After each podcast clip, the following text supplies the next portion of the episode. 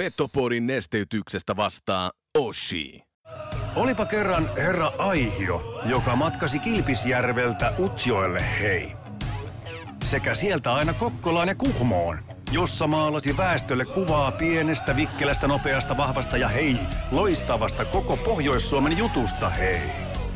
Boomin ansiosta syntyi Euroopan kovin kärppäaiheinen podcast Petopodi. Mitä ja molempi suuntiin, tämä on kova kappale ja se. Let's go, boys, right away, five guys, four guys, hey.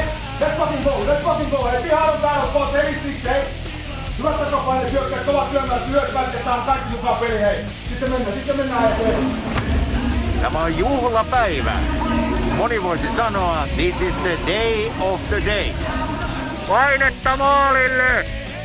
Eli focus your energy on essence. Mun lempitermi on yhdeksänkymmentäviisi viisikymmentä. Kun se pätkii, se keskitty menee viisi prosenttia, niin sun ainutlaatuisesta hankituista taidosta opiskelusta on puolet käytössä. Voitko sinä ja sun jengi voittaa? Forget it. Mental skill number three. Hyvä ystävä, keskity oleellisesti. Muista yhdeksänkymmentäviisi viisikymmentä. Petopodin pelikunnosta huolehtii Mehiläinen Oulu. Oulun baarin studiossa Antti Meriläinen ja Joonas Hepola. Tervetuloa rakkaat ja niin rakkaat kuuntelemaan Petopodia. Studiossa on Antti Meriläinen. Kemillä määrät vastaan tiedätte kyllä mitä tapahtuu ja vastapäätä istuu Joonas Hepola. Aina yhtä ilahduttavassa parassa ja tällä hetkellä hei. Aika hieno hei huppari. Ode, Ode Olkkosen maali ihme Rovaniemellä hei. Ikuistettu siihen. Mitäpä kuuluu?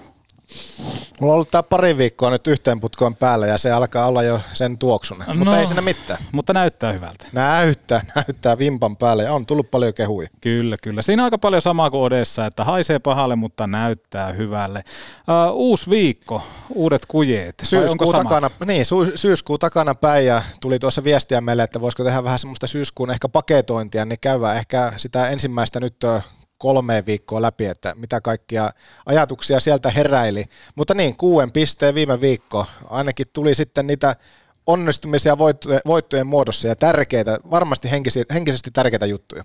Sport kaatui, Sport ei mahtanut mitään. Mitä se oli niin kuin voimajaksossakin, että mitä ne jätkät siellä, siellä tota, turhaa, turhaa niin kuin kiristelee, että peli kulkee ja peitto heilu. Ja oikeastaan sama, samahan jatkui sitten myöskin Saipaa vastaan kotona. Ei mitään palaa. Totta, niin kummalla. Niin, joo, mutta se oli oikeastaan, niin kuin, jos mietitään tätä otantaa, niin olihan se parasta kärppää. Ei siinä, siinä kyllä auttanut mitään. Eihän se peli kovin kauniilta näyttänyt, mutta yksi asia, mikä sieltä kyllä niin kuin omaa silmään näkyy, oli tunne. Ja yksi tämmöinen niin kuin tunteen ruumiillistuma. ruumiillistuma oli Kasper Björkqvist, joka pitkän listen loukkaantumishuolien ja tehottomuuden jälkeen laittoi rampan kalkattaa ja olihan se nyt kivaa nähdä, että, että meidän yksi suosikkihahmoista oikein Petopodin omaa nalle karhu ilman semmoista karhun isoa turkkia, niin Kappe Björkqvist päät pamauttaa ja sen lisäksi kuinka paljon hän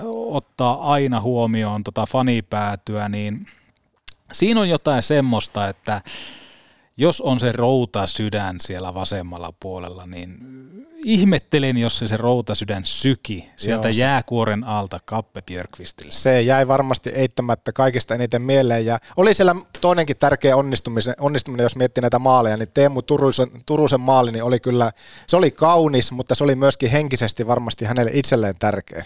Kyllä, juuri näin. Ja sitten mietin siinä lauantai-kierroksella just sitä, että, että miten toi kärppien peli ja jos miettii kärppien laajuutta tuossa niinku rungossa, niin jotenkin se, että semmoista artistimaisuutta ei paikkapaikoin oikein nouse esiin. Ja se on ollut myöskin viime kauden tämmöinen iso, iso kysymysmerkki, niin nimenomaan tuommoiset Björkqvistin maalille ajamiset ja sitten Turusen tuommoinen niin kuin taiturimainen, hän oli vaarallinen siinä kyllä Saipan maalilla ja toki varmasti teki Turuselle hyvää, mutta että jos tota saadaan entistä enemmän tuommoista artistimaisuutta, kun me mietitään vaikka, että siellä on antosta ja tämmöistä, niin jos me saadaan heidät pelaamaan niillä omilla vaistoillaan, niin Kärpillä on aika monta vihreätä täppää, jossa lukee sitten voitto pelin jälkeen. Kyllä, kyllä, kyllä. Ja siis se, vaikka tässä nyt on rapaa alka, alkukaudesta täälläkin annettu ja sitä on tullut vähän ovista ja ikkunoista, niin kyllä se vaan loppujen lopuksi sillain on, että ne voitot, ne ruokkii,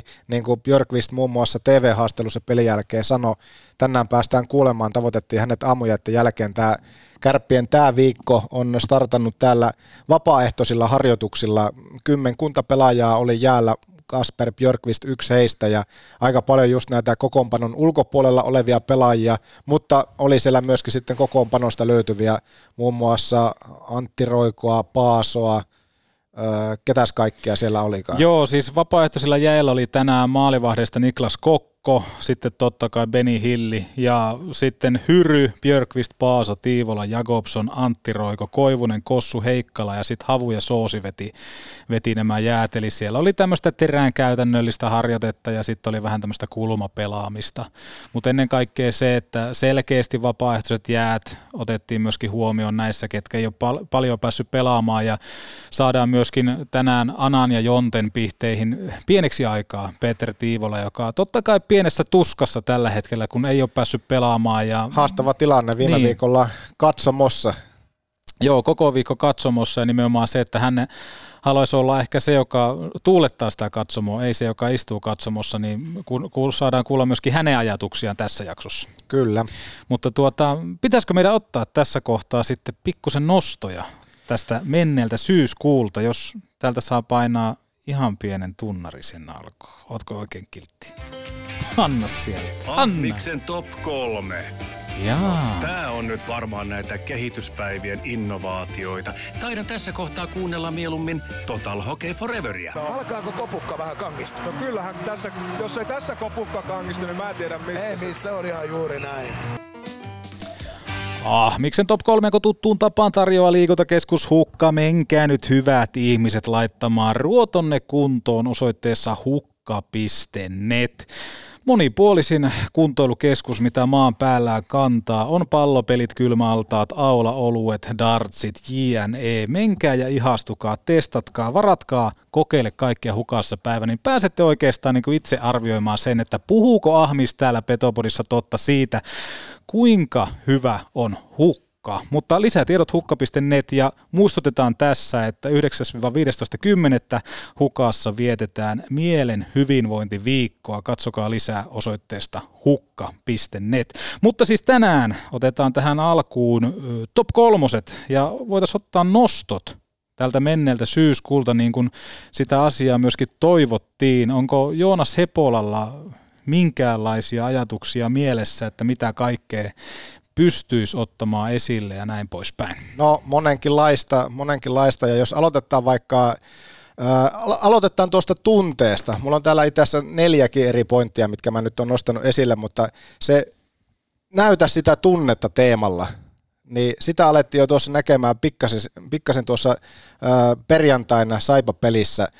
Varmasti on paljon semmoisia pelaajia, jotka on syyskuun aikana alisuorittanut, ja poikkeuksellisen varmasti sillä koviakin paineita viitaten viime kauteenkin se, että jos ei niitä onnistumisia ala heti tulemaan, niin se on näkynyt ehkä tuossa alkukauden aikana, mutta sitten sitä tunnetta muun muassa Kasper Björkqvist. Kyllä mun pakko nostaa myöskin Marko Anttila, yksi maali, mutta muutenkin hänestäkin huokuu just se, että aina kun Aina kun jotain tapahtuu, niin hän näyttää isosti myöskin sitä tunnetta ja se välittyy myöskin katsomoon. Näytä sitä tunnetta oli yksi semmoinen mun nosto tuolta syyskuun ajalta. Sitä tarvitaan enemmän, sitä vähän, jo semmoisia pieniä pilkahduksia näkyy tuossa myöskin kolme ensimmäisen viikon aikana, mutta yksi pointti myöskin on pakko nostaa se, että niin kuin kauan alla vähän puhuttiin sitä, että saispa Kärpät semmoisen onnistuneen startin onnistumisten myötä heti tuolle syyskuulle, niin kyllä tämä vähän semmoinen ehkä pelätty, hipsukoissa pelätty haastava startti on ollut, että maalinteon kanssa on ollut ongelmaa, yhdeksän maalia ensimmäiseen viiteen peliin, okei, neljä maalia tuli sitten Saipa-pelissä, mutta maalinteko on ollut semmoista, että lähestulkoon siihen tyhjäänkään rysään ei ole osuttu, ja se, että ketä vastaan Kärpät on tässä alkukaudella pelannut, että siellä on Sportia, Pelsua, Tepsiä, Lukkoa, Saipaa ja Sporttia vieläpä kahdesti, niin näistä joukkueista, jos sarjataulukkoakin tällä hetkellä katsoo, niin ainoastaan T P S on semmoinen porukka, joka sitten on keskimäärin pystynyt enemmän voittamaan tässä kauden alkupuolella, että kaikki muutkin joukku- kaikilla muillakin on ollut semmoinen haastava startti, ja nämä Kärppien vastustajat tähän kauden alkuun, Saipa, Sportti, muun muassa nyt etunenässä, niin on ollut kyllä vähän semmoisia budjetoituja pelejä, että niissä olisi pitänyt niitä onnistumisia saa heti alkuun enemmän, tai ainakin se olisi ollut huomattavan paljon, tuntuu, että huomattavan paljon helpompaa kuin että heti ohjelman alkuun olisi sinne lyöty Tapparaa I F K:ta vastaan. Niin. Joo, todella, todella hyvä, hyvä pointti, ja näytä sitä tunnetta teemaa vielä toi, että, että kun kuitenkin mietittiin, että kuinka tärkeä se viime kauden tämmöinen niin kuin housuun paskuminen oli saada käännettyä sitten tänä kautena, niin mietitään, että Kärpät on saanut pelata aika paljon kotona. Neljä kotipeliä niin. Ensimmäistä kuudesta, joo. Että tässä tavallaan Kärpillähän oli alkukauteen pieni momentum, että, että alustavasti heikompia joukkueita oli vastassa. Totta kai Kärpillähän on laaja, laaja rosteri, ja he kuuluvat rosterin mukaisesti ja budjettien mukaan lukien sinne niin kuin top kolmoseen, top vitoseen vähintään. Niin, niin, siinä oli Kärpillä oli momentumia, mutta nimenomaan se tehottomuus oli kyllä yksi iso semmoinen, mikä sitten ehkä niin kuin näkyy jokaisessa ottelussa. Ja yksi juttu varmaan semmoiseen niin kuin viimeiseen tehottomuuteen myöskin oli toi näytä tunnetta, että sitten kun sulla ei ole sitä tunnetta, että et noissa peleissä vaikka Sportia vastaan tai Lukkoa vastaan esimerkiksi, niin tuommoisia maalille ajoja, mitä vaikka Björkqvist teki Saipaa vastaan, niin et kyllä nähnyt ainakaan kovin paljon. Eli nimenomaan toi on todella hyvä pointti, että näytä sitä tunnetta. Jotenkin miettii vaikka eri urheilulajeihin, niin pakko nostaa tässä esille. Luokkaa vaikka joku lentopallo, että mm. sytyttää lentopallossa nimenomaan just se, että olipa se suoritus nyt sitten, päättypä se vastustajan tai omaan pisteeseen, niin aina otetaan jengi kasaan ja, ja pistetään pienet pienet tuota, niin kivet sinne ja tuuletetaan, niin se, että jotenkin semmoista kaipaisi kanssa, että niin kuin näytetään se tunne vahvasti, muutakin kuin pelkästään vaikka niissä maalitilanteissa, mutta kyllähän ne oli omimpia ruokkimaan just vaikka kapean perjantain maalit, niin se kun hän villisti niitä tuuletti tuolla kaukalossa, niin kyllä se sen yleisömäärän, sitä nyt ei hirveän paljon perjantaina ollut, siihenkin ehkä yhtenä nostuna kohta, mutta kolme ja puoli tonnia yleisömäärä perjantain pelissä, olipa se nyt sitten Saipa vastassa, niin kyllä se jostakin kieli.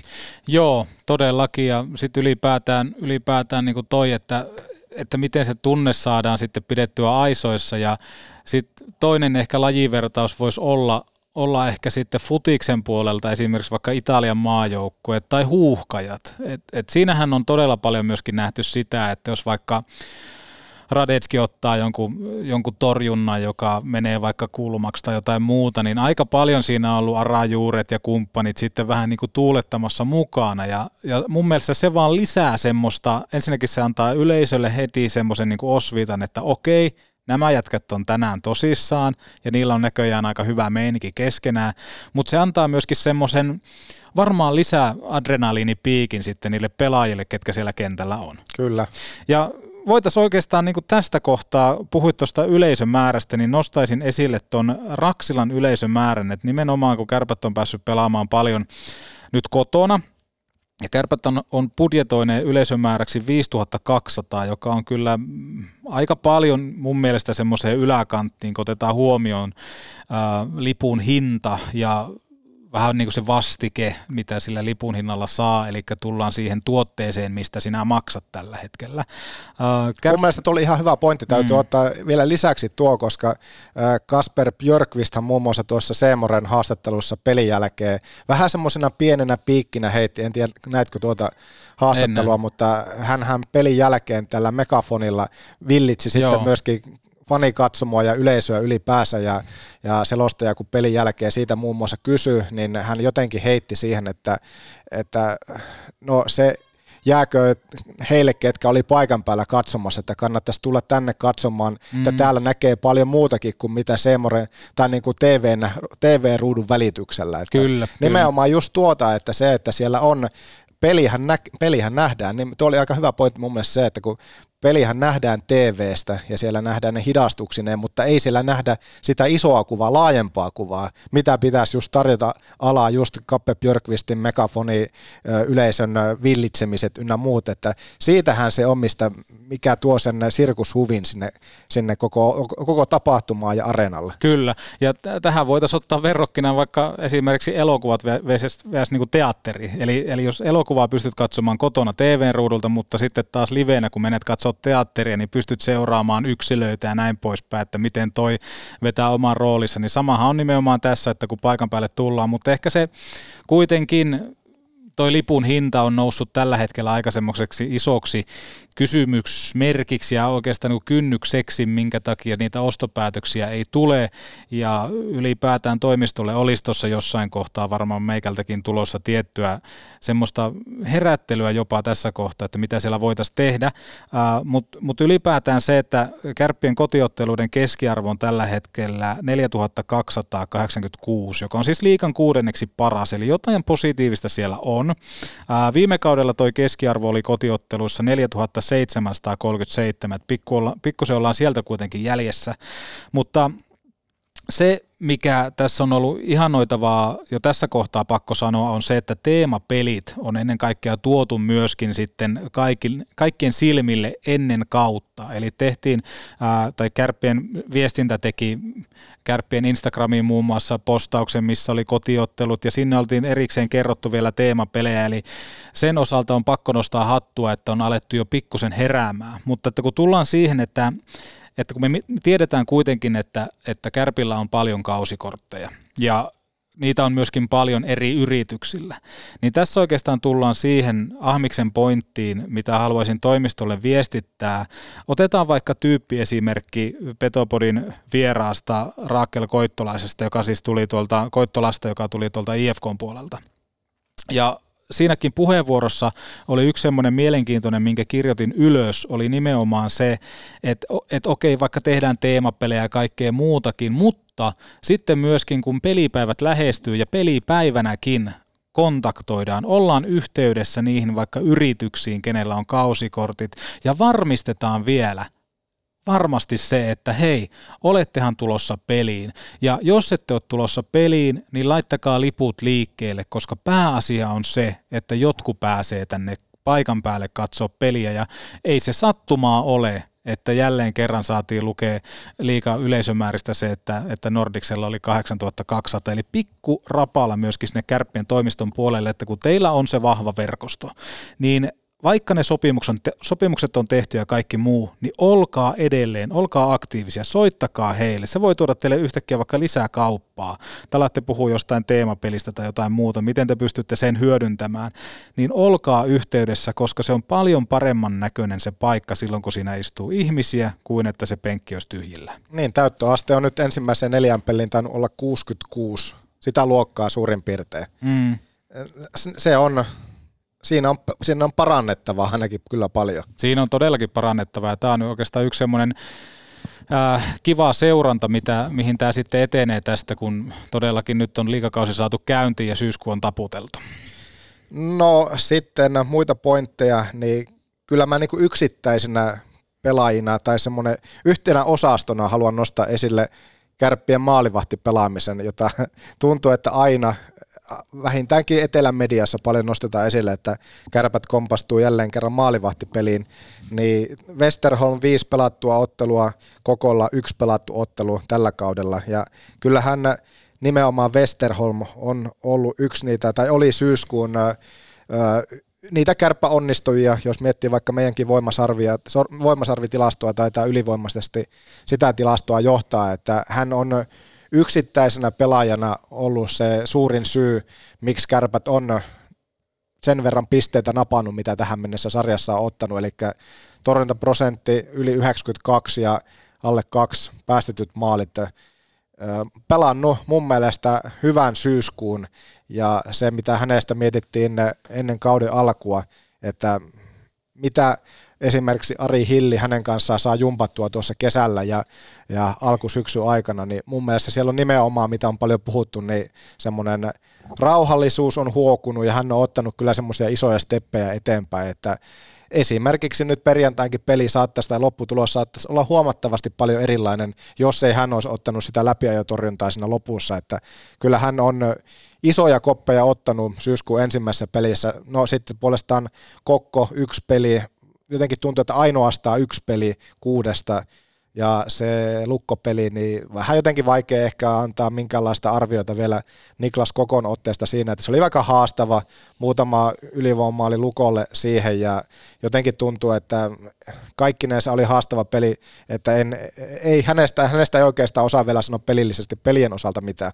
Joo, mutta toi on hyvä mun mielestä toi kiteytys tuohon Westerholmiin on se, että rauhallisuus, koska se oli aika semmoinen ylipelaava jossain kohtaa ja sitten jos me mietitään vaikka Tota, että viime, viime kaudella Kärpissä neljään otteluun, eli aika lailla samanlainen niin kuin otanta kuin tähän kauteen, niin toi päästettyjen maalin keskiarvo oli kolme pilkku yhdeksänkymmentäkahdeksan.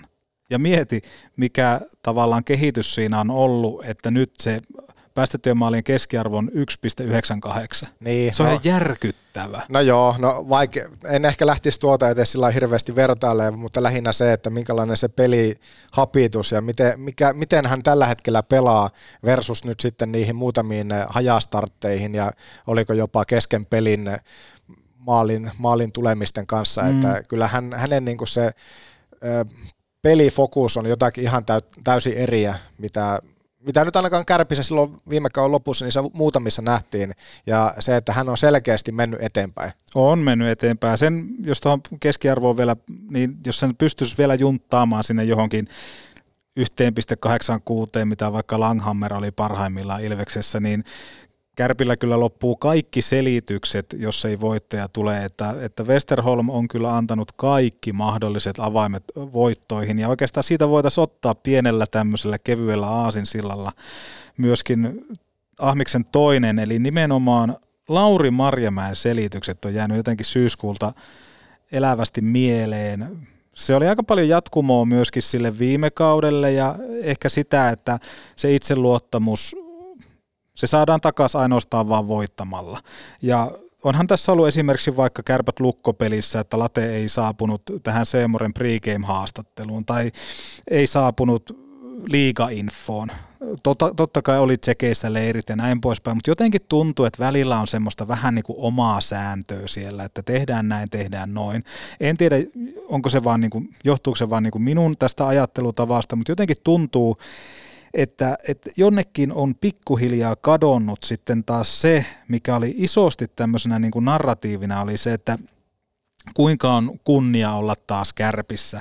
Ja pikkusen ehkä on tullut enemmän semmoista vakavuutta ja tuntuu jopa tälleen niin kuin sivusta katsojana, että, että ei kai tässä ole yksi ihminen kasvamassa seuraa suuremmaksi. Se on semmoinen ehkä yksi semmoinen, mitä mä lähden seuraamaan, kun tätä lokakuuta saadaan alulle ja saadaan pelit käyntiin, että, että miten sitten myöskin Late reagoi, koska nuo selittelyt on ollut vähän sitä oman kuopan kaivamista.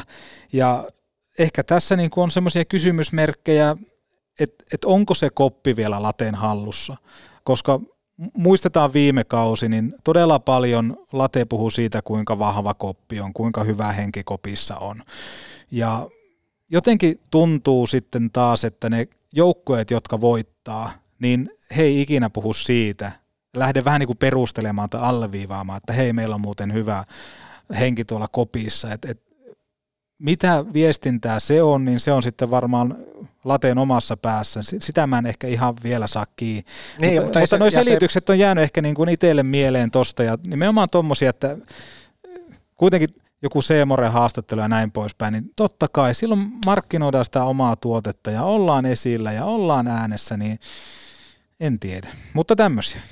Niin, kyllä se varmasti, jos miettii yksilön kannalta, niin onhan se kova painekattila, eihän on, sitä mihinkään on. pääse, ja se on kasvanut jo niin suureksi, niin se ja kaikki seuraa, sanotaanko, että sillä niin kuin todella, todella suurella tai tuommoisella suurennuslasilla seuraa, että mitä sieltä tulee ja voidaanko siitä vetää jotakin johtopäätöksiä, niin kuin monesti tehdään. Kyllä. Ja itse asiassa tänään... Sikäli se ei ole helppo tilanne. Ei todellakaan. Enkä itse en lähtisi päävalmentajaksi. En varmaan niin kuin...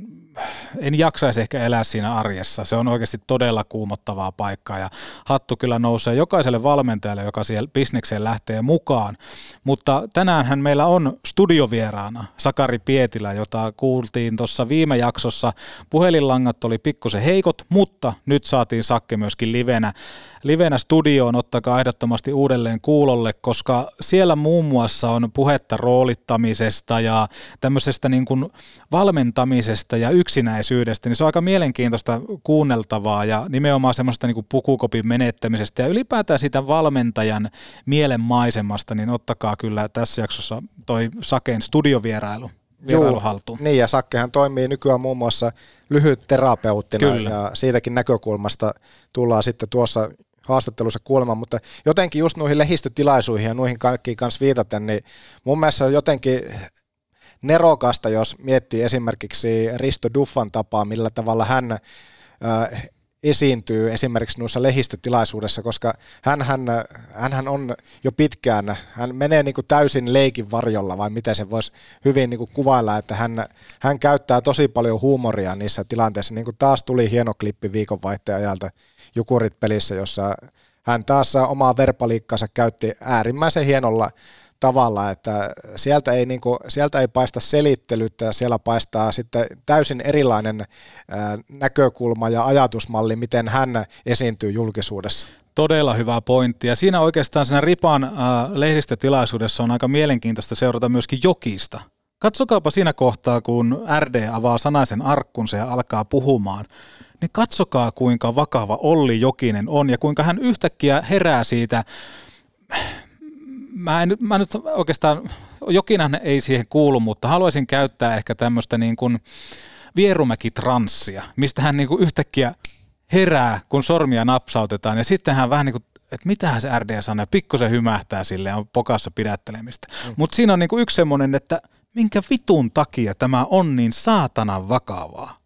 Tämmöinen vierumäki-transsi iskee näköjään Olli Jokisenkin, joka on kiertänyt Vierumäen todella kaukaa, ja, mutta R D:lle täältä Schöpö. Joo, se oli, se oli jälleen kerran, niin se oli, se oli maagisen hienoa seurattavaa sillä, jos miettii just huumorin kannalta, kyllä, mutta missä kohtaa ehkä sekin, voiko sekin kääntyä sitten vastaan, en tiedä ehkä, oh. mutta...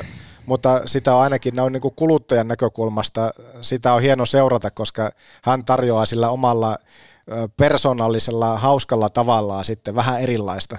Juuri näin, ja sitten totta kai aika paljon myöskin kilsoja takana ja kokemusta ja tämmöistä, niin R D ei pelkää enää sitä mikkiä, niin se on kyllä hieno, hieno nähdä. Tuleeko, tuleeko muita? Ni, niin, no, mutta vielä tuohon, tuohon lehdistötilaisuuksiin ja selityksiin, niin se, että niin, kyllä ne kieltämättähän ne paistaa siellä, jos se on kuitenkin niin helposti luettavissa, missä puhutaan, mm. ensin annetaan... To, niin sanottu toisenlainen syy, joka sitten kumoutuu viikkoa kahta myöhemmin, tai, tai olipa se aikamäärä mikä tahansa, mutta se mitä oltiin jo aiemmin sanottu, niin sitä käytetäänkin sitten ihan toisesta näkökulmasta, jolloin herää sen mieli, niin kuin ihmetys sillä, että eikö se just ollut puhetta, että jos on pelannut, niin silloin pääsee raikkaana ja näin edespäin.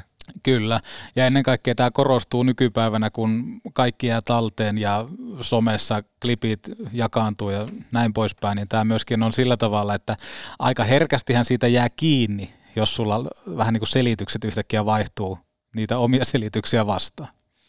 No tilastollinen, tilastollinen fakta on syyskuun osalta se, että Kärppien ylivoimapelaamista tai erikoistilanne pelaamisesta, mitä silloin käytiin viime kauden lopussa, sitä sivuttiin myöskin tämän kautisissa haastatteluissa jo ennen kuin kausi starttasi, niin Kärppien Y V-prosentti on yhdeksäntoista, neljä tehtyä maalia, kymmenes liigatilastoissa tähän mennessä, alivoimatilasto on reilu seitsemänkymmentä, yhdestoista liigatilastossa viisi päästettyä maalia.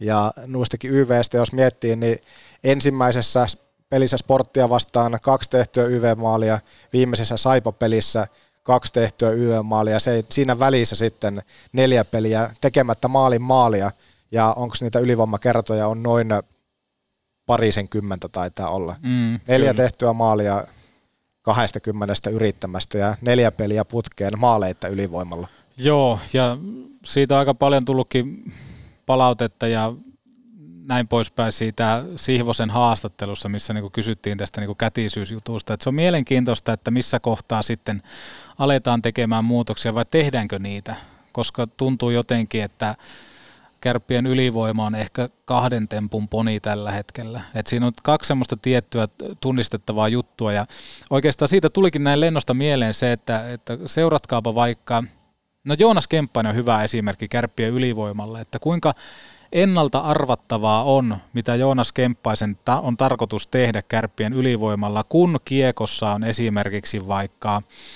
ää, Junttila tai kun kiekossa on... Koivistoko siinä viivassa nyt on? Joo, Koivisto tai Junttila. Niin mä nyt demonstroin tässä studiossa sulle, mutta siis äh, Joonas äh, Kemppainen nojaa mailaan molemmilla käsillä. Ja käytännössä se näkyy jo sokealle ritvatädillekin se, että Kemppainen on tässä kohtaa ainoastaan vaan ohjaamassa kiekkoa, jonka Junttila kohta mulle siirtää tosta. Saatko kiinni? Myöskin tällä tavalla, miten koitan kertoa. Eli hän nojaa vähän kuin olisi aloituksessa, mutta ei aloituksessa sinne päinkään, vaan hän, on, hän viestii kaikille, että hän on ohjaamassa. Eli nimenomaan, mikä ylivoimassa ja muutenkin pallopeleissä on se juttu, että miten sitä eroa luodaan, on se, että kun sä pääset pikkusen kusettaa, pikkusen pääsetkin harhauttaa jotenkin tai kaveri arvaa sen väärin. Mutta tällä hetkellä se on niin kuin yksi hyvä esimerkki Kärppien ylivoimasta, kun jos unohdetaan vaikka kätisyydet kokonaan. Et, et kuinka ennalta arvattavaa on, mitä toi pelaaja tässä tekee. On, siinä, siinä ei tuu, siinä ei tuu kuitenkaan sitä liikettä tai mitään muutakaan, koska Kemppainen iso jätkä. Miksei hän seisoisi vaikka maalin edessä ja ohjaisi sieltä kiekkoa sisään, koska nythän käytännössä on naama kohti maalivahtia ja odottaen sitä, että tulee se jää, jääveto, jonka hän saa ohjattua tästä ylös. Siitä puuttuu yllätyksellisyys Kärppien ylivoimasta tällä hetkellä. Ehkä näin, mutta jotenkin sillä lailla Saipa-peli peilaten, niin kyllä jotenkin se tuntuu, että se on ainakin, ainakin sitten sen yhden, jos ei yhden, niin puolikkaan askeleen mennyt eteenpäin. Ja on siellä kuitenkin niitä, onhan Kärppien ylivoimassa, jos viime kaudella sitten lopulta tuntuu, että ei ollut edes oikeanlaisia palasia loppujen lopuksi sitä ylivoimaa pelata, niin se, että on ylivoimallakin esimerkiksi just tuo, onko se nyt tuota Mingo ja Antonen mm. parivaljakko, mitä nyt tuossa viime viikon peleissä, niin, niin, niin kyllä siellä, siellä niinku semmoista sitä sun puhumaa aihiota just on, mutta se ei ole vielä vaan konkretisoitunut sitten loppujen lopuksi, ne poikkarit ei ole, niitä ei ole saatu pelattua maaliin saakka, ja Julle on ollut, niin kuin puhuttu, niin Jullehan ampuu tällä kaudella lähestulkoon aina, jota ei ole nähty valovuosiin, että, että hän olisi nuin hanakka ampumaan, mutta ehkä se on sitten se se seitsemän viisi flexi tai jotain, mikä velvoittaa sitten, että, että ammutaan vielä enemmän. Siitä tulikin mieleen, että kuinka tehokas olisi Kärppien ykkönen ollut silloin, kun Ruohomaa, Junttila, Bertrand pelasi. Että jos Jullella olisi ollut seitsemän viisi ja samanlainen tämmöinen laukaisuhalukkuus olisi ollut kuin vaikka Bertrandilla, kuten nyt vaikka Jullella on.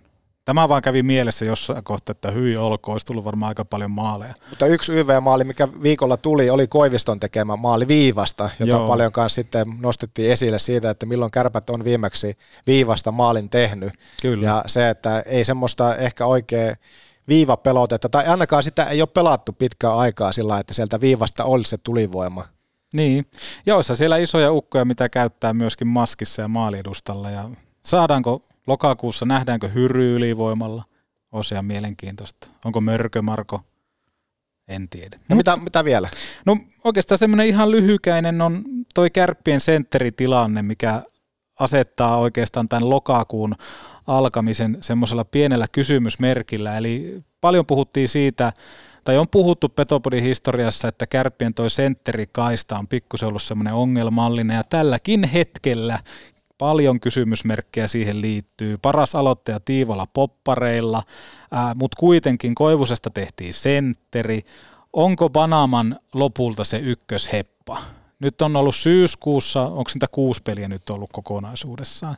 Missä kohtaa löytää semmoisen vireen vai löytääkö? Eli nimenomaan semmoinen, että kun niitä vahvistuksia kun niitä tulee, niin missä kohtaa ne pystytään myöskin lunastaa? Et, et, Kärppien sentteritilanne on äärettömän mielenkiintoinen. Niin, esimerkiksi kaivetaanko vähän esille Banamanin syys, syyskuun statseja, että mitä kaikkea sieltä nyt sitten on kaivettavissa, että hänen ensimmäisen liigakauden ensimmäinen kuukausi, niin otetaanpa täältä nyt sitten tilastoa siitä, siitä esille, että mitä, mitä statseja sieltä on kaivettavissa. Yksi tehty maali, kaksi syöttöä, saanko tuolta vielä sitten vielä enemmän niitä tilastoja, että voidaan käydä sitä aloitusprosentteinenkin läpi. viisikymmentäkaksi pilkku yhdeksän aloitusprosentti, sata, reilu sata kertaa aloitusympyrässä, kahdeksantoista ja viisikymmentä kutakuinkin per peli pelattua aikaa. Mm. Siinä on, siinä on statsit. Plus-miinus tilasto on miinus kaksi. Kyllä. Syyskuun osalta. Parannettavaa on todellakin ja muutenkin mielenkiintoista nähdä, että mihin toi lähtee muovautuu. Löytääkö Tiivola sieltä sen pelipaikkansa vai lähteekö Kärpät jossain kohtaa sentteriostoksille? Ja tätä nauhoittaessa myöskin Mikko Myllykoski, hän on aloittanut virallisesti Kärpissä työnteon, eli mielenkiinnolla odotetaan, että miten tähän reagoidaan, kun nyt syyskuun, syyskuun on saatu taputeltua. Meillä on Tiivola tänään haastattelussa. Ei ehkä Tiivolaakaan nyt sikäli pysty jalustalle nostamaan, ettäkö hän olisi äärimmäisen hyvää syyskuuta tai ensimmäistä neljää peliä pelannut, mutta, mutta taitanee tosiaan olla aika paljon sitten kaikesta muustakin kiinni, että äh, ei mulla ensimmäisenä itsellä tullut mieleen, että Tiivola löytää tiensä poppareilta. Joo, ehkä itse olisin istuttanut jopa Tiivolaa jossain kohtaa laitaan, koska kuitenkin tiedetään se miehen potentiaalia. Mutta toisaalta ollaanko tässä valmennuksen osalta kaukaa viisaita ja pikkusen kutitellaan petoa, jonka jälkeen se peto herää ja saa vähän kulmahammasta tonne. Että tota, en tiedä, mielenkiintoista on, mutta tämähän viikko kaiken muuttaa voi jälleen kerran. Jesse Koskenkorva ei vielä tällä kaudella. Nähdäänkö hänet ja missä vaiheessa? Se olisi mielenkiintoista tietää. Tänään ei tavoitettu Lauri Marjamäkeä, koska hän ei tässä, tässä tota jäällä ollut, mutta tota varmasti tullaan häneltä kysymään Kossun tilanteestakin sitten, kun hänet tavoitetaan Tulevi, tulevien viikkojen aikana. Ja Kärpillähän muun muassa nyt Ilvestä vastaan ja oliko Jypiä sitten taas viikonloppuna. Eli iso, iso viikko ja oikeastaan sitten, että jos tuossa Ilveksen ja Jypiin pystyisi kaatamaan, niin tilannehan näyttää sitten taas todella hyvältä. No joo, ja, niin ja varsinkin nimenomaan se Ilves, niin vaikka Ipakaa nyt ei kovin vahvasti, tai jotenkin tuntuu, että vähän kaksijakoisesti on aloittanut, niin kyllä siinä on semmoinen iso mittari, että miten Kärpät pystyy Ilvestä vastaan pelaamaan, mutta otetaanko tässä kohtaa muutamia, oliko sulla niitä viestejä sieltä? Otetaanpa viesti. Hei! Tulkaa ulos kaikessa rauhassa, sillä tämä on väliintulo, tämä on väliintulo. Kädet riittää Hepola, kädet riittää, nostakaa rauhassa housut takaisin ylös, tämä on väliintulo. Jaahas, väliintulo. Mitä kummaa. Tämä on Ahmiksen väliintulo nimittäin tähän maanantaille. Ahmis, oikeastaan niin kuin ohjelman isänä ja äitinä. Me tultiin näkemään tunnetta, vaikka tänään ei ole torstai. Eikä voimajakso. Ja tähän muuten pieni mainos, myöskin voimajaksot seuraavien kolmen viikkojen ajan perjantaina, ei torstaina, koska Kärppien otteluohjelma on sitä sun tätä. Mutta väliintulona merkkaan meidän yhteisen Exceliin kolme voimasarvea Kasper Björkqvistille sitä tunteen näyttämisestä. Onko vastalause? No ei, ei missään nimessä. Eli sinne on laitettu jo kolme automaattista. Kyllä, kyllä. Tämä oli väliintulo. Oli pakko, oli pakko purkaa. Joo, mutta se on... Kuullaan kappea kohta, mutta otetaan, otetaan nyt niitä ääniviestejä. Otetaan. Hieno välintulo oli, arvostan. Kiitos. Näitä on kaksi kappaletta täällä ja näiden jälkeen päästetään sitten ääneen Oulun porakaivojen Ana ja Jontte, Kaukololaidalla Petri Tiivola, Kasper Björkqvist. Ja kun te tarvitte sitä maalämpöä, niin hei, kysykää tarjousosetteesta oulunporakaivot piste fi. Ja Kaukololaiden jälkeen sitten studiovieraana Sakari Pietilä, joten toivotetaan hyviä kuunteluhetkiä myös sinne, mutta nyt todellakin ääniviestejä Petopodin WhatsAppista, joka palvelee numerossa nolla neljä yksi viisi seitsemän yksi seitsemän kaksi kuusi viisi. No niin, tässä muutaman kotivinillasillisen jälkeen ajattelin laittaa taas kommenttia ja sille sykkeet alas kamakärpät äijälle haluaisin lähettää terveisiä, että ei tässä mikään muu mene alas kuin kopuukka. Nimittäin kopukka ei kangistu ennen. Oulun Kärpät todella pettynyt tällä hetkellä. Joo, kolme pistettä Vaasasta, mutta onko se joku juhlan aihe? Jos me Oulussa juhlitaan sitä, että me saadaan Vaasasta vierasreissulla kolme pistettä. Jos se on niin kuin jonkunnäköinen juhla-aihe, niin silloin olen hyvin huolissani. Ja entisinä Ranskan maajoukkojen päävalmentajana mä totean, mä häpeän. Terve Joonas ja Antti. Täällä ystävänne D J Sakkiseen viisi. Tota, kävin tuossa viikonloppuna katsomassa Kärpät Saipa. Kiihkeä, kiihkeä lauantailta Raksila. Ja täytyy todeta, että nyt niin kuin ihan itse todistaneena taas pitkästä aikaa, niin kyllä on väsynyt sarja. Liika. Uhuh.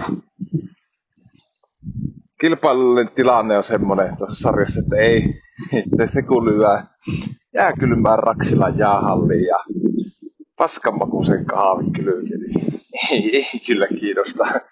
Ei houkuttele, ei houkuttele mennä hallille eikä jonot haluasti käydä. Kyllä pitäisi Oulussakin alkaa pikkuhiljaa panostaa puitteisiin, että päättäjät herätkää. Ja niin kuin liikasta ylipäätään, niin miksi se ei niin kuin kiinnosta, niin no, kun se on kiinni. Ja sitten pelejä on liikaa, kilpailullisuus, kilpailullisuus puuttuu, miettikää jätkät. Siis mä heitän teille vaan täkyyn. Mietikö Kärpilläkin olisi tässä niin kuin karsinnat huohottamassa niskaa, niin voisi olla vähän eri ääni kellossa kuin vaan, että ei ollut tatsia. Ja väitän, että myös ratkaisuja seuraportaassa tehtäisiin vähän, vähän toisella silmällä, kun siinä olisi karsintapeikka takana puuhottamassa niskaa. Mitä muuten näyttää, mitä muuten näyttää karsintapeikko? Ja mitä näyttää karsintapeikko, kun se huohottaa niskaa? Siinäpä piirustuskilpailulle aihetta. Heittele vaan. Järjestäkää karsintapeikko piirustuskilpailu. Mä voin itse asiassa piirtää teille karsintapeikon. Tota joo. Mut Kärpistä vielä se, että mä en, mä en kyllä tunnista tuosta kärppälaumasta niinku kärppiä. Ja ensinnäkin se, että siinä on pelaajia, kellä myyä tuota tuotetta. Ei siis sillä, että Kärpät osaisi myyä tuota tuotetta, mutta jos siellä olisi pelaajia, jolla sitä tuotetta voisi myyä, niin kannattaisi myyä. Kasper Björkqvist ehkä on semmoinen ainoa, ainoa kaveri tuosta joukkueesta, jolla, jolla tuota tuotetta voisi myyä. On seksi, on täällä seksiä nimittäin Kasper Björkqvist. Ja niin kuin Kärppien peli, peli-identiteetistä, niin minä en kyllä tunnista tuosta Kärppää, että muistan kaksituhattaluvulla, kaksituhattaluvulla kun kotipeleissä Kärpät tuli aina päälle, kun katutappelia, niin minä en kyllä tunnista tuota identiteettiä nykyjoukkueesta. Ei muuta kuin kivaa, hei, tsemppi studioon ja palataan.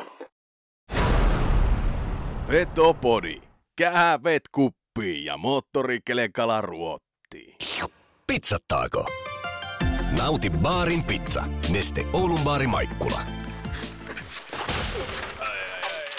Mihin sattui tällä kertaa? Jalkaan, käteen vai leukaan? Kylmää päälle ja Mehiläisen tapaturmaklinikalle. Päivystämme myös iltaisin ja viikonloppuisin. Mehiläinen.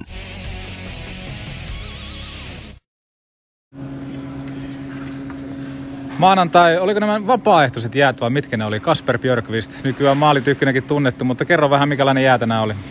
No pitää kysyä coachelta, että tuota noin, niin kyllä se vapaaehtoinen taisi olla. No tuolla teränkäyttöä harjoiteltiin, miksi näin? No se on varmaan aika osallinen, tai osallinen, iso osa tätä jääkiekkoa, että pystyy, pystyy luistelemaan. Teikäläinen kuitenkin tunnetaan maaleista ja etenkin sitä niin kuin tunteen näyttämisestä. Otetaan tähän kohtaan Joonas Hepolalta muutamat kommentit tuosta edellisestä pelistä. Niin kuvaile vähän Kasper Björkqvistiä ihmisenä ja pelaajana. Ei vaan, kun oli oikeasti, mä just tuossa kappaleessa sanoin, että oli niin hieno nähdä sitä tunnetta. Ja meilläkin WhatsApp-ryhmä, mikä on Petopodin WhatsApp-ryhmä, niin se oli oikeastaan sen koko perjantai-illan, niin vaan kiehu niitä, että aivan mahtavaa tunteen näyttöä. Että iso kiitos tässä vaiheessa ja siitä perjantain tunteen näyttämistä. Se oli hienoa ja kyllähän Kappe, Kappe on hieno mies. On, on. Onko tähän mitään kommentoitavaa? No ei oikeastaan. Olihan se nyt, sanotaanko, että hienoa, että muutkin pääsi nauttia. Että kyllähän siis itsekin tykkäsin itsestäni. No kuinka paljon se nimenomaan tuntui siinä kohtaa, kun laitettiin kiekkoon reppuun? Sullakin kuitenkin aika rikkonaista ollut tuossa, niin kuvaile vähän sitä fiilistä. No joo, vaikea sitä kuvalla, että on tommoinen niinku tunne, tunnetila, mikä tulee ja se varmaan näkyy niinku semmoisena pienenä sekoiluna kuin mitä sitten koko sen, sen tota noin, pelin ja pelin jälkeen. Ja, ja tota noin, niin varmasti siinä paljon just sitä, mitä itsekin sanoit, oli vähän rikkonasta viime vuosia. Kesäkin tuossa meni aika lailla jumpatessa, niin, niin tavallaan niinku kyllä noista pitää pystyä nauttimaan ja, ja, ja tota noin, niin toivottavasti saa myös energiaa tähän tulevaan viikkoon siitä. Niin Kärppien joukkoista vähän semmoinen niin kuin tunne muutenkin puuttunut tässä ja viime kauden ja tämän kauden osalta, niin olin pikkusen huolissaan, että tuleeko sulle sakkoja siitä, että olet tunnetta näyttänyt, niin onko tähän kommentoitu? No pidetään ne asiat, mitä tapahtuu kopin, kopin sisällä, niin pidetään siellä, mutta ei ole tullut sakkoja. No mitä viime viikko? Se oli kuusi pistettä, tärkeätä voittoa varmasti. Niin kuin sanoit haastattelussa, T V-haastattelussa pelin jälkeen, että vaikea keinotekoisesti sitä energiaa hakea, jos ei voittoja tule, niin varmasti oli tärkeä. No joo, ja siis oikeasti on ollut tosi hyvä fiilis tuolla kopissa. Ja, ja tota noin, niin ehkä se ei ole sitten välittynyt, välittynyt sillain, niin kuin tänne kaukaloon sillä oikealla tavalla, mutta mä, mä uskon, että toivottavasti noin kaksi voittoa, niin, niin tuosta sopivaa rentoutta ja sitten tavallaan saadaan myös sitä energiaa tuotua sinne peliin. Totta kai, niin kuin mä sanoin siinä haastattelussa, niin kyllähän aina sitä voi, voi huudella niitä väsyneitä kamakamahuutoja, mutta kyllähän kuitenkin se pelisuoritus on se, se mikä tavallaan ne voitot tuo sitä energiaa. No teillä oli kuitenkin vapaa viikonloppu sitten vähän niin kuin, että saitte pitää vähän treffejä ja näin poispäin. Teikäläinenkin bonkattiin metsässä koiran kanssa, niin onko tähän kommentoitava ja avaa vähän, miten vapaa, vapaa päivä vietettiin? No siis hiihtokausia lähestyy, niin piti, piti käydä tota noin, niin vähän mahdollisia tulevaisuuden hiihtomaisemia tsekkailemassa ja tota, va- valmistamassa korkean paikan leirillä siihen. Mikä? Oliko sulla joku? No ei vaan heitä, hiihtämissä. Oliko sulla hiihtämissä joku niin, juttu mielessä? Joo. Tässä kun kuitenkin maaleja olet tehnyt ja kaikkea muuta, niin kuinka paljon hiihtoa on mielessä? Ja oliko se jo yksi osa semmoista niinku riemua, että kun mä mietin sitä, että kun pohjoiseenkin tuli ensi lumi ja yhtäkkiä Kasper Björkqvist on liekeissä kaukalossa, niin onko tää sattumaa? Ei. Ei millään tasolla? Ei. Joo. No miten sitten toi fanijoukon ottaminen? Sulla on hirveän tärkeää se, että joka kerta kun oot maalin tehnyt, niin osoitat myöskin kannattajia. Sitten pelin jälkeen hyppäät kannattajien kimppuun tuonne pleksiin yms, niin mitä kaikkea pyrit antamaan kannattajille, koska voisin kuvitella, että on aika helppo ostaa tuotetta nimeltä Kasper Björkqvist, jos olisin tuolla kannattajakulmassa kautta kannattajapäädyssä? No kyllä mä, mun mielestä se on two-way street. Et tavallaan, että et se, että fanit antaa meille hirveästi energiaa, niin mun mielestä se on, se on tietyllä tavalla niin kuin sitten on myös siistiä ehkä antaa niille jotain. Että et, et ehkä niin kuin, en mä ehkä niinkään näe sitä semmosena, että, että mä annan niille, vaan enemmänkin se on ehkä semmoinen osoitus siitä, että hei, että et, niinku, onhan se nyt, niinku, jos, paljon sulla oli pisteitä silloin siinä yhdessä pelissä? viisi plus kuusi. Niin, niin kyllä se nyt on siistimpää tehdä se yksi maali silloin, kun oikeasti fanit huutaa sun nimeä, kun se et vedä tuossa kesäjäällä kaksi plus kaksi. Joo, ja pakko kyllä sanoa kauan näistä ensimmäistä kotipeleistä, niin on ollut kyllä huikea fanikulmaus tuolla. Mitä sä sanot? Joo, siis samaa mieltä, ja, ja sinne taisi tulla muutoksia tuossa kesäaikana ja, ja muutenkin niin kuin, mitä tuossa kuuli, kuuli, että, että osa faneista oli käynyt lu, luulajassa katsomassa pelejä, niin, niin, niin sekin oli hieno, hieno tapahtuma ja se koko yhteisö, mikä Luleborissa on, niin se on aika makea, että, että tavallaan ää, kuitenkin fanit luo sen tunnelman urheilussa monessakin paikassa, että, että kun katsoo ympäri maailmaa hienoja urheilutapahtumia, niin just itse asiassa loppu Ryder Cup, niin, niin se on varmaan hienoin golf-tapahtuma, mikä on just sen takia, että siellä vähän uskalletaan huutaa ja, ja, ja tavallaan, tavallaan on sitten fiilistä.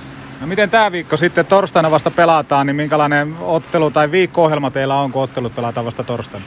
No joo, vähän tässä, tässä huilattu ja, ja varmaan just sitä, sitä, sitä kohti, että mennään, että, että torstaina oltaisiin oltais, äh, parhaimmassa tikissä. Että varmasti mennään aika lujaa nyt nämä pari, pari päivää tässä ennen peliä ja, ja niin kuin sanoin, yritetään tuosta ottaa kaikki se energia, mitä saadaan, ja myös pitää huoli siitä, että tässä on pitkä kausi, niin, niin tavallaan ää, koko ajan pitää kehittyä. Minkälaista yhteenvetoa sä, Kappe, tekisi tuosta syyskuusta? Me ollaan studiossa käyty läpi, toki raippaa on sielläkin tullut toki, toki tuosta syyskuun osalta, niin kuin myöskin posia, mutta minkälaisia, mitä nostoja tekisit itse syyskuusta? No se oli ja meni, että eteenpäin. Otetaan ne positiiviset asiat, mitä tuohon loppuun tuli ja, ja yritetään kehittyä. Onko se aina, että otetaan positiivista mukaan hyvät asiat? Minkä takia otetaan vain hyvät asiat? Eikö huonoja kannata ottaa välillä mukaan myös? Hyvä kysymys. Ehkä mä näkisin sen niin, että, että kuitenkin ihmismieli on semmoinen, että, että tai ainakin uskon, että ainakin suomalainen ihmismieli on semmoinen, että kyllä me ollaan aika hyviä siinä negassa, niin, niin, niin ehkä semmoinen äh, tavallaan niitä negatiivisiakin asioita pitää käydä läpi ja, ja, ja mutta mun mielestä taas tavallaan se fiilis, mikä kannattaa tuoda, niin se on ehkä ne positiiviset asiat. Voi myös negatiivisia asioita voi tuoda esiin positiivisesti. No miten sitten lokakuu? Se on tosiaan vaihtunut. Otat, otetaan tämmöinen niin Kappen top kolmonen. Mitä kaikkea pitää lokakuussa ottaa huomioon? On se sitten kauk- tai kaukalon ulkopuolella? Koivuselle muutama sat- satku sakkoa tosta. Uh, pääsekö jossain jo hiihtämään? Kym- kysymysmerkki. Uh, loppuuko pyöräilykausi? Ää... Isoja kysymyksiä on.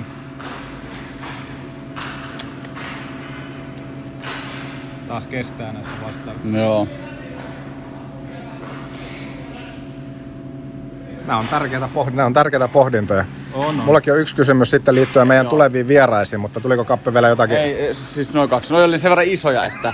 No laitan sen pyöräilyyn vielä, että, että Primož Roglič vaihto seuraa. Meillä on tuota niin Emil Pieniniemi studiovierana tässä tulevien viikkojen aikana. Tänään jo tässä jututetaan, niin mitä insight-kysymystä pystyy heittämään Emil? No kysytäänpä semmoinen, että mites hänellä on sujunut kommunikaatio Pohjois-Amerikkaan? Okei, kommunikaatiokysymys. Tämäkin on iso kysymys. Kiitos tästä, Kappe. Kiitoksia. Kiitos. Näin se on Petteri Tiivolakin maanantai vapaaehtoiselta jäältä bongattu. Millä mietteellä viikko käynti? Ihan hyvin, että hyvä jää oli ja tota, oli ihan hyvin reenejä ja tota, ei mitään, hyvillä mieli. Tässä varmaan henkilökohtaisesti eletään semmoisia kipu, kipuaikoja, kun tuossa viime viikkokin oltiin sitten katsomon puolella, niin mies on kuitenkin täydessä pelikunnossa. Onko mitään muuta kommentoitavaa tähän? Ei oo, ei oo. Että, tota, niin, ei voi itse vaikuttaa oikein muuta kuin pelaamalla paremmin, niin, tota, niin, ei oo mitään kommentoitavaa. Mitä ajatuksia, jos nyt sitten... omasta vaikka alkukaudesta, niin mitä sä itse siitä oot mieltä ja sanot?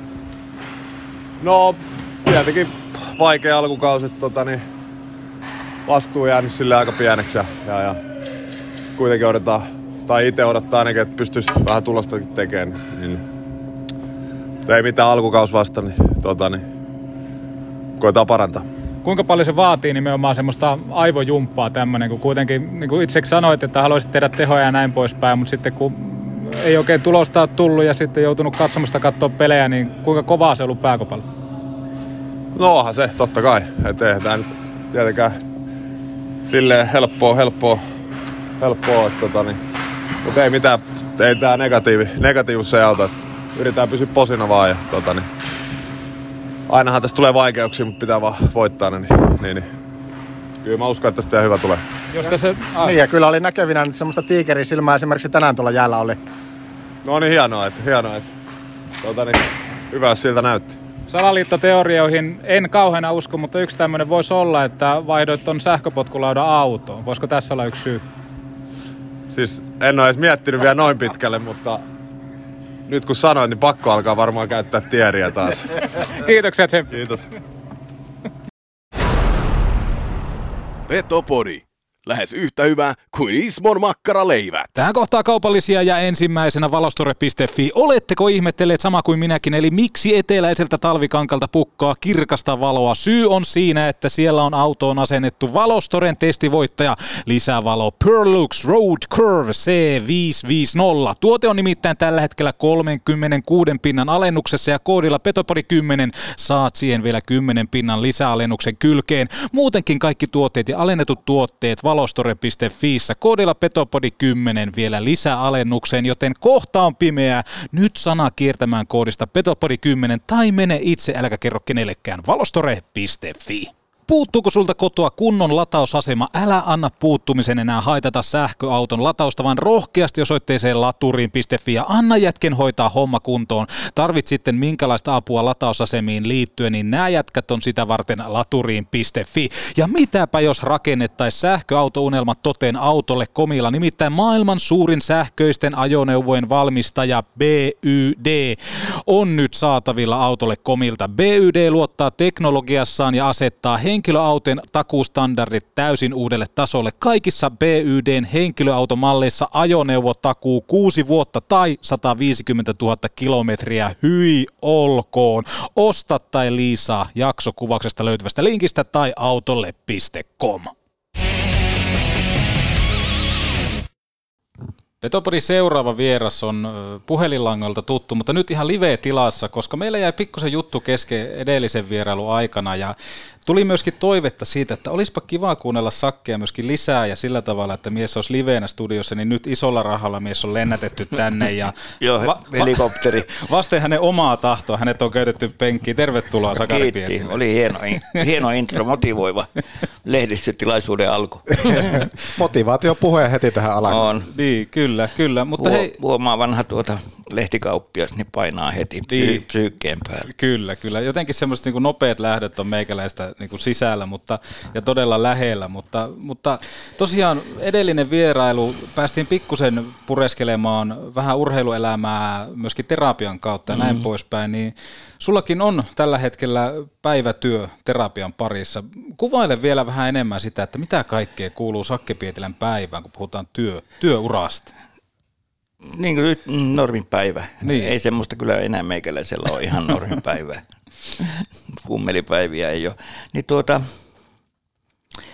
ajatellaanko on terapeutti, nyt ratkaisukeskeinen terapeutti, niin se ammatti.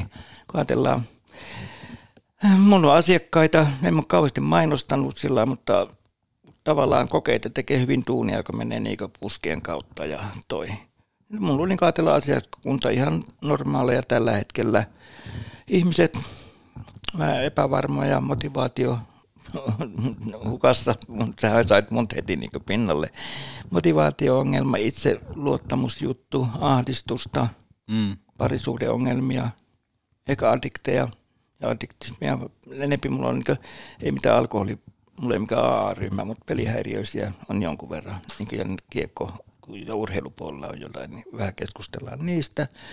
Sitten aika paljon nuoria, tai no ei kaikki nuoria, mutta urheilijoita. Voi sanoa, että niin laidasta laitaa. Tämmöinen fitnessleideistä johonkin niin kiekkojunioreihin.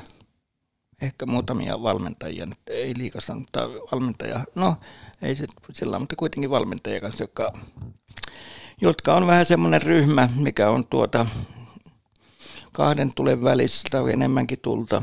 On perhettä ja johtokuntaa ja joukkuetta ja lehdistöä ja somea, niin kyllä ne kuntit välillä on aika yksin. Mm. En tiedä, miten Alatee tällä hetkellä ajattelee esimerkiksi valmentajan jutusta mm. ja löytyykö tukea, uskoa tuon huonon alkukauden jälkeen. Tänään sitä mitataan pelusopelissakaan.